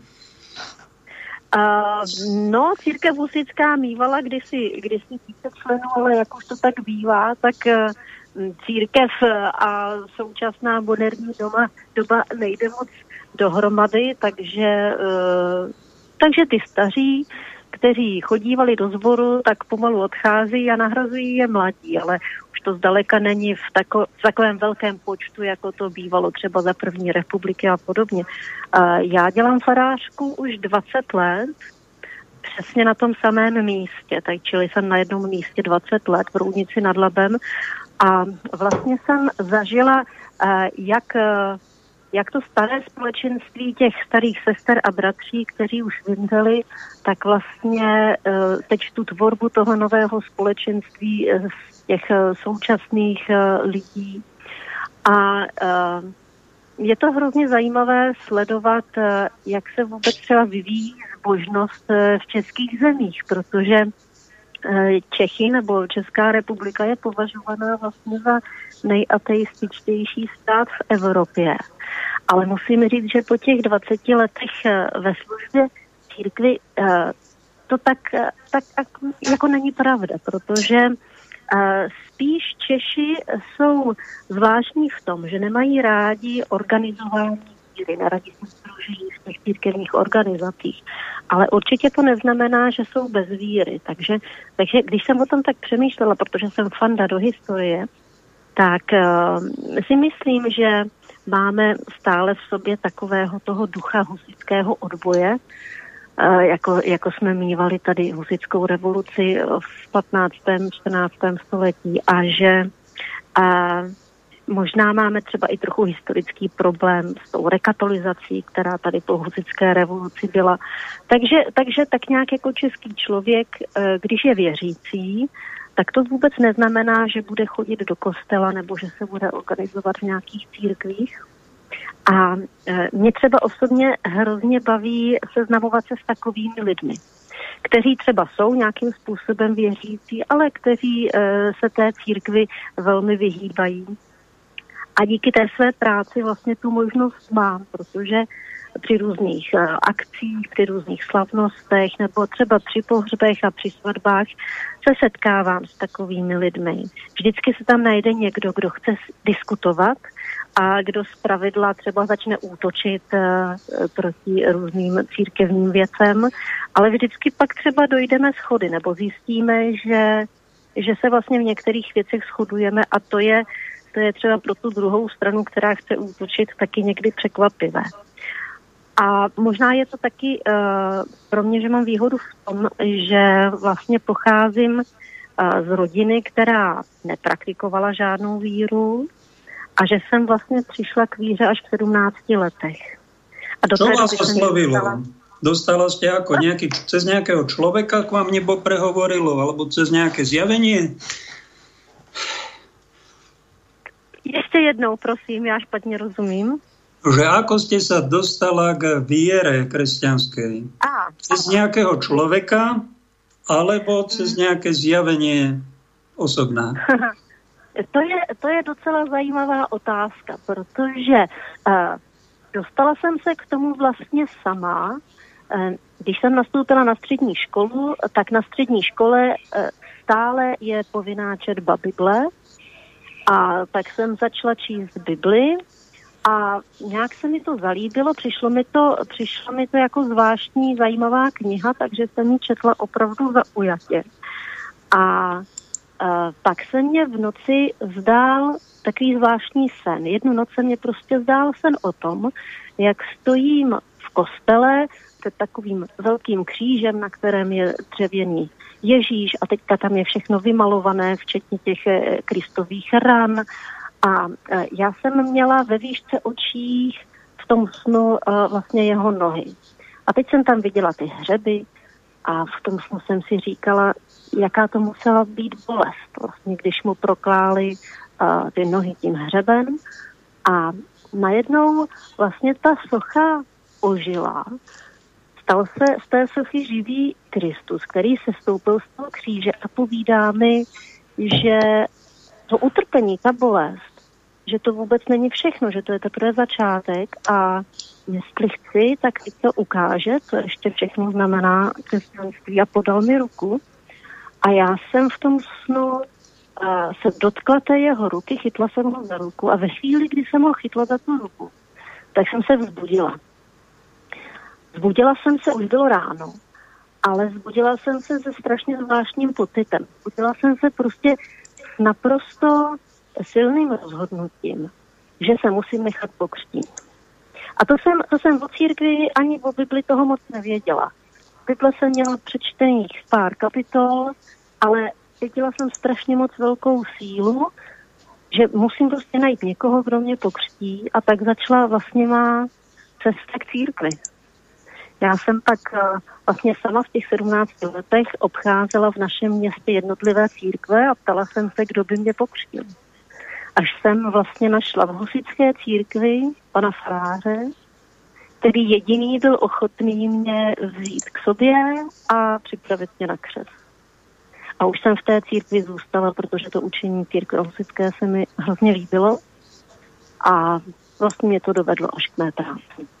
I když jsem původně třeba chtěla být uh, učitelka a psycholožka, studovala jsem psychologii na vysoké škole, ale stejně jsem pak nakonec uh, zakotvila v té teologii, která od té psychologie není zase tak daleko.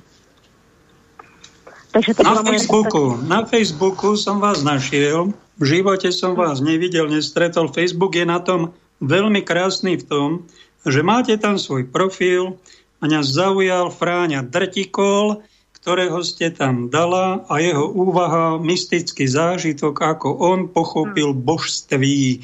Tak som to hneď zdieľal, dal som si vás za priateľku, ďakujem za odpoveď, som vám zavolal a vy, ste, vyvoláte do mojej relácie, teším sa. Máte v obľúbe mystiku? Povedzte niečo o mystike našim poslucháčom, ako ho chápete.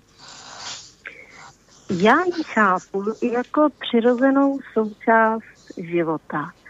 A, mm, jako mm, zažívám mystické věci, to ano, mám s nimi svou osobní zkušenost, ale taky vím, že, že někteří lidé vlastně s tím zkušenost nemají a přesto, přesto vlastně patří k církvi tak eh, je pak eh, zajímavé potkávat eh, třeba i různé lidi, kteří mají různé zkušenosti s mystikou. Ale myslím si, že mystika patří k životu každého z nás. A někdy je pravda, že se ty zážitky mystické trochu vynikají z těch hranic, které třeba stanovuje církev nebo které třeba čteme někdy v Bibli. Takže, takže třeba ten František Drtikol, když jste ho zmínil, vlastně píše, píše věci, se kterými nemusí všichni křesťané souhlasit. Ale na druhou stranu uh, se třeba v Bibli můžeme uh, dočíst o tom, že prostě Bůh je láska a není v něm nejmenší tmy a že vlastně všechno ostatní je potom už jedno. A já mám třeba ráda uh, Augustína, který říká miluj a potom dělej, co chceš. Takže z mého pohledu to nejzásadnější na křesťanství, teď možná řeknu trochu tvrdě, ale to nejzásadnější na křesťanství není učení církve, ale poznání Boha. Poznání Boha jako lásky, která objímá celý svět a možná celý vesmír. A z téhleté lásky potom vyplývají uh, různé další morální principy, které my snažíme napasovat třeba do těch, do těch organizací církevních a které se snažíme nějakým způsobem pojmenovat a držet se jich. Třeba uh, obyčejné desatero. Obyčejné desatero je souborem deseti, deseti věcí, které my nazýváme přikázání. A ono, když to nazveme přikázání, tak nás to trochu zavede k tomu, že to je něco, co máme nakázáno, přikázáno a je to něco, co je tedy povinné a kdo to, kdo to nedodržuje, eh, tak vlastně se dopouští hříchu, což je zlo. Ale eh, svým způsobem to vnímám jinak. Nevnímám to jako něco, uh, něco zlého, něco, něco prostě, co je přikázáno, ale spíš něco, co uh, nás může dovést naopak právě k té boží lásce. Takže já se to snažím vnímat z toho pozitivního pohledu, ne z toho negativního. Uh, a čo by ste, ako by ste zareagovali a odpovedali takému typickému slovenskému katolíkovi, ktorý sa dozvie, Fráňa Drtikol, však to je falošný prorok, pretože ten, To je fotograf, ktorý fotil nahé akty ženské. Sa ten nehambí. Ako by ste toto vysvetlili jednoduchému človeku, či je vôbec mravné takéto niečo robiť, alebo či by ste vôbec doporučila nejakej svojej farníčke takto sa živiť, že sa dá odfotiť ako nahá nejakému umeleckému fotografovi. Není tohle hřích? Hmm, hmm. No, to je, to je docela otázka, která tady otvírá takový jako e, e, zvláštní teologický problém. Můžeme se ptát, co je hřích. A odpověď každého křesťana, každého katolíka bude jiná, to mi věřte. A... No veru, to máte pravdu. No veru, proto, proto mluvím o tom, že na křesťanství je nejdůležitější dojít k poznání, že Bůh je láska. A z té lásky potom vyplývají další věci. A pokud vlastně jsme ještě nedosáhli v té své víře tohohle poznání, tak pak se musíme omezit eh, přesně jenom ty, eh, na ty církevní poučky, které nás nějakým způsobem ohraničují a které nám právě ohraničují uh, takové ty pojmy, jako co je hřích, co je dovoleno, co už je zakázáno. Uh, takže uh, takže to je velmi zvláštní třeba uh, sledovat i na jednotlivých věřících, protože když se zeptám svých lidí ve sboru, jak si představujete Boha, každý člověk odpoví jinak, když by měl odpovídat podle svého vlastního srdce. To, uh, to stejné je s tím, uh, co si představují pod pojmem hřích. Co je ještě hřích a co už není. Hřích je to, co nás vzdaluje od boží lásky. Na tom se třeba můžeme shodnout. Ale potom už se s mnohými křesťany třeba neschodnu na tom, co všechno je ta boží láska. Protože, eh, protože jsou věci, které se nám v životě dějí a které my třeba vnímáme jako zlé a špatné. Ale ve výsledku oni se musí dít, i když my je vnímáme jako zlé a špatné ale oni v podstatě třeba zlé nejsou, jenom nás vedou k tomu, abychom se naučili vnímat, eh, vnímat určité niance v tom svém životě. Viete, Takže... ako to bereme my na Slovensku? Tak to nejak cítime. U nás sa takéto sestry ani pekné nedajú fotiť nahé. Hmm. Ale vo Vatikáne aj tam na malbách e, sú aj nahé postavy. A Michelangelo maľoval. Keď je to nahá postava neutrálna, že je to oslava Božej krásy, však Pán Boh to stvoril, tak je to všetko v poriadku. Tak to cítia aj vo Vatikáne, aj my tu na Slovensku. No ale ak hmm. by to mala byť konkrétna osoba, nejaká nahá, to sa už, toto je pre nás tabu. Toto my nerobíme. No a keď to niekto robí, to je pre nás už také pohoršujúce, alebo veľmi opovážlivé a to, no, hmm. ak tým niekto chce prísť do neba, nech skúsi. Ja by som to takejto sestre radšej nedoporučil, alebo cére, hmm. keby mi to, alebo nejakej farničke, keby s týmto prišla. Hmm. Záleží na tom, e, s čím, s jakým pocitem člověk do toho jde. E, člověk Eh, tak, jak je stvořený, je stvořený podle obrazu božího. Tak, jak Bůh chtěl, aby člověk vypadal. A nahota člověka, když je zachycovaná třeba na těch barokních sochách, nebo třeba extáze svaté Terezie, e, takové to známé sousoší, e, e, tak e, to je přesně e, zachycováno vlastně v těch, v těch polonahých nebo nahých postavách proto, že se tím oslavuje krása lidského těla, které je stvořené podle obrazu božího. Ale e, pak je hrozně tenká hranice právě mezi tím, e, jak člověk k tomu přistupuje. Jestli přistupuje k tomu s chtíčem, anebo jestli přistupuje k tomu s posvátnou úctou. No tak toto my katolíci prídeme možno, vy ste v tej cirkvi husickej, vy ste predbehli dobu o 100 rokov, tak možno ste teraz predbehli o ďalších 100 rokov toto, čo rozprávate. Čo vás na hm. práci, pani farárky, teší najviac a čo vás najviac bolí? Ak to není tajomstvo. O, nejvíc mě těší, když se můžu setkávat s lidmi, kteří mají ochotu se mnou diskutovat o věcech mezi nebem a zemí. To mě totiž hrozně baví. Potkávat lidi třeba z necírkevního prostředí, což v České republice problém vůbec není. A diskutovat s nimi o, o věcech e, mezi nebem a zemí. To mě baví.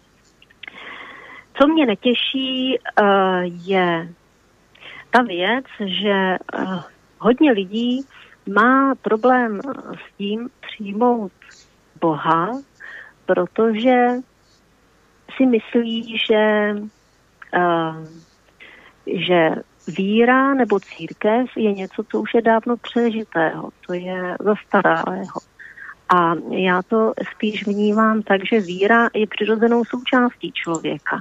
Ale někteří lidé to nevidí. Někteří lidé si, si myslí, že Eh, člověk je vlastně pán tvorstva a že ví všechno nejlíp a že Bůh je opravdu něco, co patří do minulosti. Uh, to mě trochu bolí, že někdy je těžké uh, lidem otevřít oči a přivést je vlastně k tomu přirozenému chápání té víry.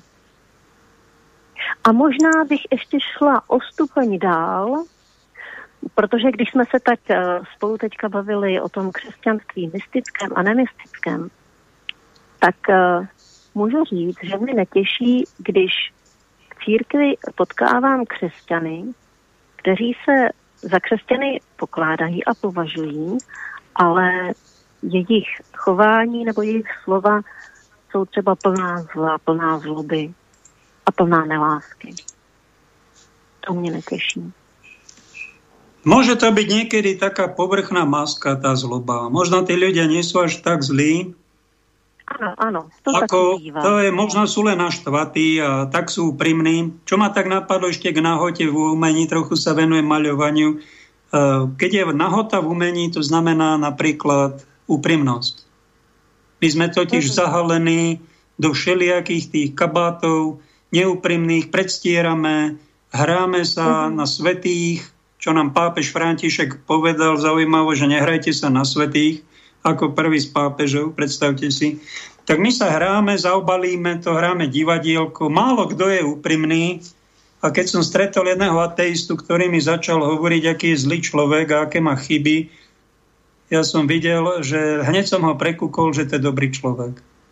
Lebo on sa zahaloval do tej zloby, tak ako sa mnohí zahalujeme do dobroty a zistíte počase, že to je všetko naopak, že tie šaty, to je povrch, ktorý síce hovorí o mnohom, ale není to podstata života, niekedy je to divadlo. Ježiš vidí hmm. pod naše šaty, vidí do nášho srdca a to je niekedy hm. úplne iné ako ten povrch. Hmm. Ano, já, já, s vám, já s tím souhlasím, protože e, myslím si, že e, Ježíš nikdy nerozlišoval člověka podle toho, eh, k jaké eh, organizaci patří, jestli je věřící nebo nevěřící, jestli je, je to muž nebo žena. Obracel se ke každému, kdo chtěl, aby se k němu obrátil. A tak eh, by to mělo být i v našich životech. Pokud jsme křesťani, můžeme být jako Ježíš a vyslyšet každého, kdo chce být vyslyšen obracet se ke každému bez rozdílu na to, jestli je někdo katolík takový nebo makový, jestli je to člověk, kterého považujeme za hříšného nebo nepovažujeme. Ako by sme definovali mystiku? Máte na to nejakú definíciu? Jednu vám prezradím. Kto je to mystik medzi kresťanmi? Povídejte. Ja sa radím medzi túto, túto športovú disciplínu. Veľmi sa mi páči dlhé roky a vidím, že som na totálnom okraji v cirkvi za to. Mystik je ten, ktorý je hlboko presvedčený, že na dne jeho srdca prebýva Ježiš. Oh, Vie to, žije to, chodí s Bohom, a keď to niekomu povie, tak je veľký čudák, lebo Pán Ježiš je v Eucharistii, Pán Ježiš je v papeži, Biblii, Pán Ježiš je v chorom, všade je v prírode, aj v Tatrách je a v srdci je. Nie, nie, tam je hriech, tam je samý hriech. No tak toto normálny kresťan hovorí, že samý hriech, lebo takto, a takto tam asi úprimne má. No a mystik tam okrem tých hriechov tak má okrem toho možno bahná, možno tam má krásnu rastlinku a to je to vedomie, to je to vedomie, že to ja, najhlbšie ja, ten život, čo my nazývame život, to nie som ja, to si, páne, ty. To je mystika podľa mňa. Čo poviete? Mm, já mám na to ten názor, že každý člověk bude-li chtít, tak může navázat svůj vlastní osobní vztah s Bohem a nepotřebuje k tomu někoho třetího, nepotřebuje k tomu faráře nebo, nebo Bibli. Potřebuje k tomu upřímnost vlastního srdce. Takže plně s vámi souhlasím. Každý člověk může ve svém srdci nalézt Boha. Není potřeba chodit někam daleko nebo chodit za nějakým dalším člověkem. No, že oni to aj takto vedia, že naše telo je chrám Ducha Svetého. Oni to vedia všetci, kresťania, ale pozrite sa na nich, aké majú brucha. Ako si znesvecujú tie chrámy. Alebo, no, alebo teraz cítime, viete čo, my cítime, že prijať vakcínu je znesvetiť svoj chrám. Vy ste na tej vakcíne, môžem to prezradiť. Lebo je to lékařské tajemství. Můžete ještě jednou opakovat otázku? Že niektorí ľudia na vakcíne e, boli, tejto experimentálnej RMNA, a my to mm. cítime mnohí, že by sme si znesvetili svoj chrám. Rozumiete také argumentácii, že to preto nepríjmame? Rozumím. E, čím vším znesvěcujeme svá těla? E, teď jsem si zrovna vzpomněla na citaci z Evangelia. Ne tím, co vchází do člověka, ale tím, co, člověka, co z člověka vychází. Toho znesvěcuje.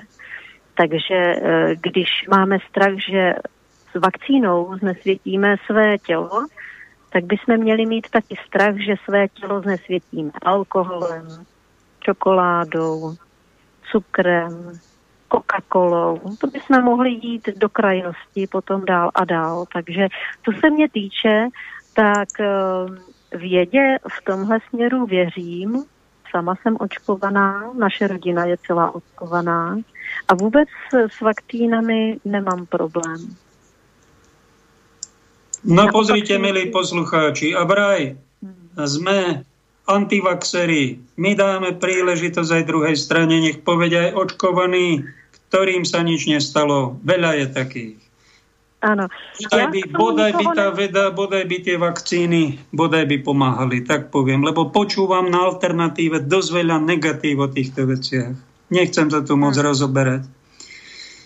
Nie som odborník, ale varujem tak, ako cítim. Blíži sa nám záver, pani Farárka, povedzte vetu na záver, nejakú múdru alebo obyčajnú. Ako chcete. Uh Chtěla bych vám všem poděkovat za to, že jste mě jednak pozvali eh, k vám eh, do Vysokých Tater. Chtěla bych vám popřát, abyste, abychom všichni svá srdce vždycky měli otevřená, abychom nedávali takový prostor svým předsudkům, svým představám o Bohu, ale abychom vždycky oči, uši a svá srdce měli otevřená pro Boha, proto aby Bůh jednal v našich životech, proto aby naše životy vedl. Nechtějme sami vést, ale nechme se vést. Božím slovem a Boží přítomností. To vám všem přeji. Veľmi pekne ďakujeme, sestra Lenka. Nech vás pán žehná, vašu rodinku, vášho pána manžela a vaše spoločenstvo cirkevné. Rovnici nad Labem. Děkuji velmi pěkně a přeji vám milost Božího požehnání a tě s vámi. Pánom Bohom. A čo ma ešte napadá, keď niekto cíti, že vakcína, táto nová, vraj vakcína, že ho už prijal, tak som sa dočítal, že možno nejaký chren, cesnak, alebo aj niečo iné, nájdete si to na internete, že vám pomôže vám to neutralizovať, ak by tam bolo niečo nie vhodné, zdraviu prospešné. A čo by kňaz alebo taký duchovný človek mal povedať, je veľa prípadov v dejinách aj u svetcov, že ich chcel niekto otráviť, napríklad svätého Benedikta, vraj nejaký odpadnutý kňaz mu dal chleba a chcel ho otráviť, potom mu dali nejakí falošní bratia. Víno otrávené, ten požehnal a ten kalich sa roz, rozbil a neotravili ho. Keby náhodou sme prijali taký chleba otravený alebo nejakú, tak e, verte tomu, e, že môže byť zázrak a duch Boží, ako v sebe máme, rozpustiť tie jedy a neublíži nám to. Toto by mal zdôrazňovať niekto, kto je duchovná autorita v krajine, váš duchovný otec. Ja tú rolu plním tu na internete, tak vám to hovorím, že takéto niečo je možné, preto netreba mať strach ani z niečoho jedovatého, čo vidíme v televízii, počujeme alebo niekedy občas príjmeme. Možno sa to e, možno nám to neoblíži vôbec a pán, ak chce, nás ochráni. Ak máme trpieť, ak máme zomrieť, ak máme byť poškodení, tak to príjmeme ako pokáne za naše hriechy. Ďakujem za pozornosť. Príjemný zvyšok dňa vám praje. Brat Pavel, umenie žiť.eu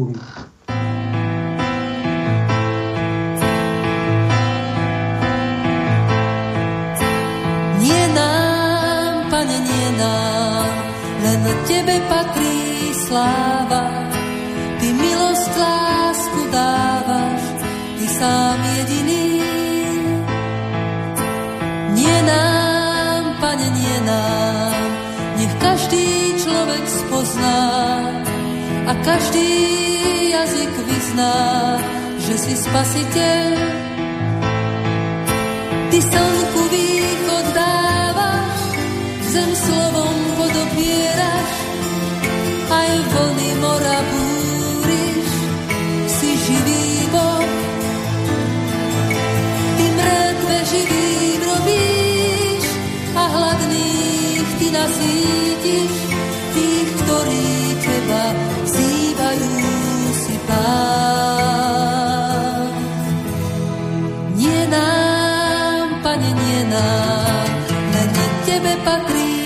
sláva, ty milosť, lásku dávaš, ty sám jediný.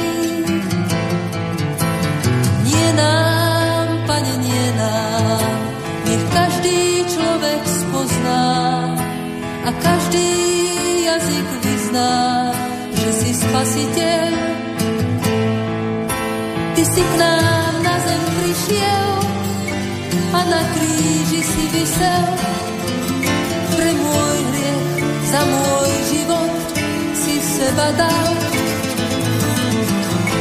Ty na srdce nám klopeš, kto otvorí, tam vojdeš a nové srdce večný život dá. Nie nám, pane, nie nám, len tebe patrí sláva. Ty milosť,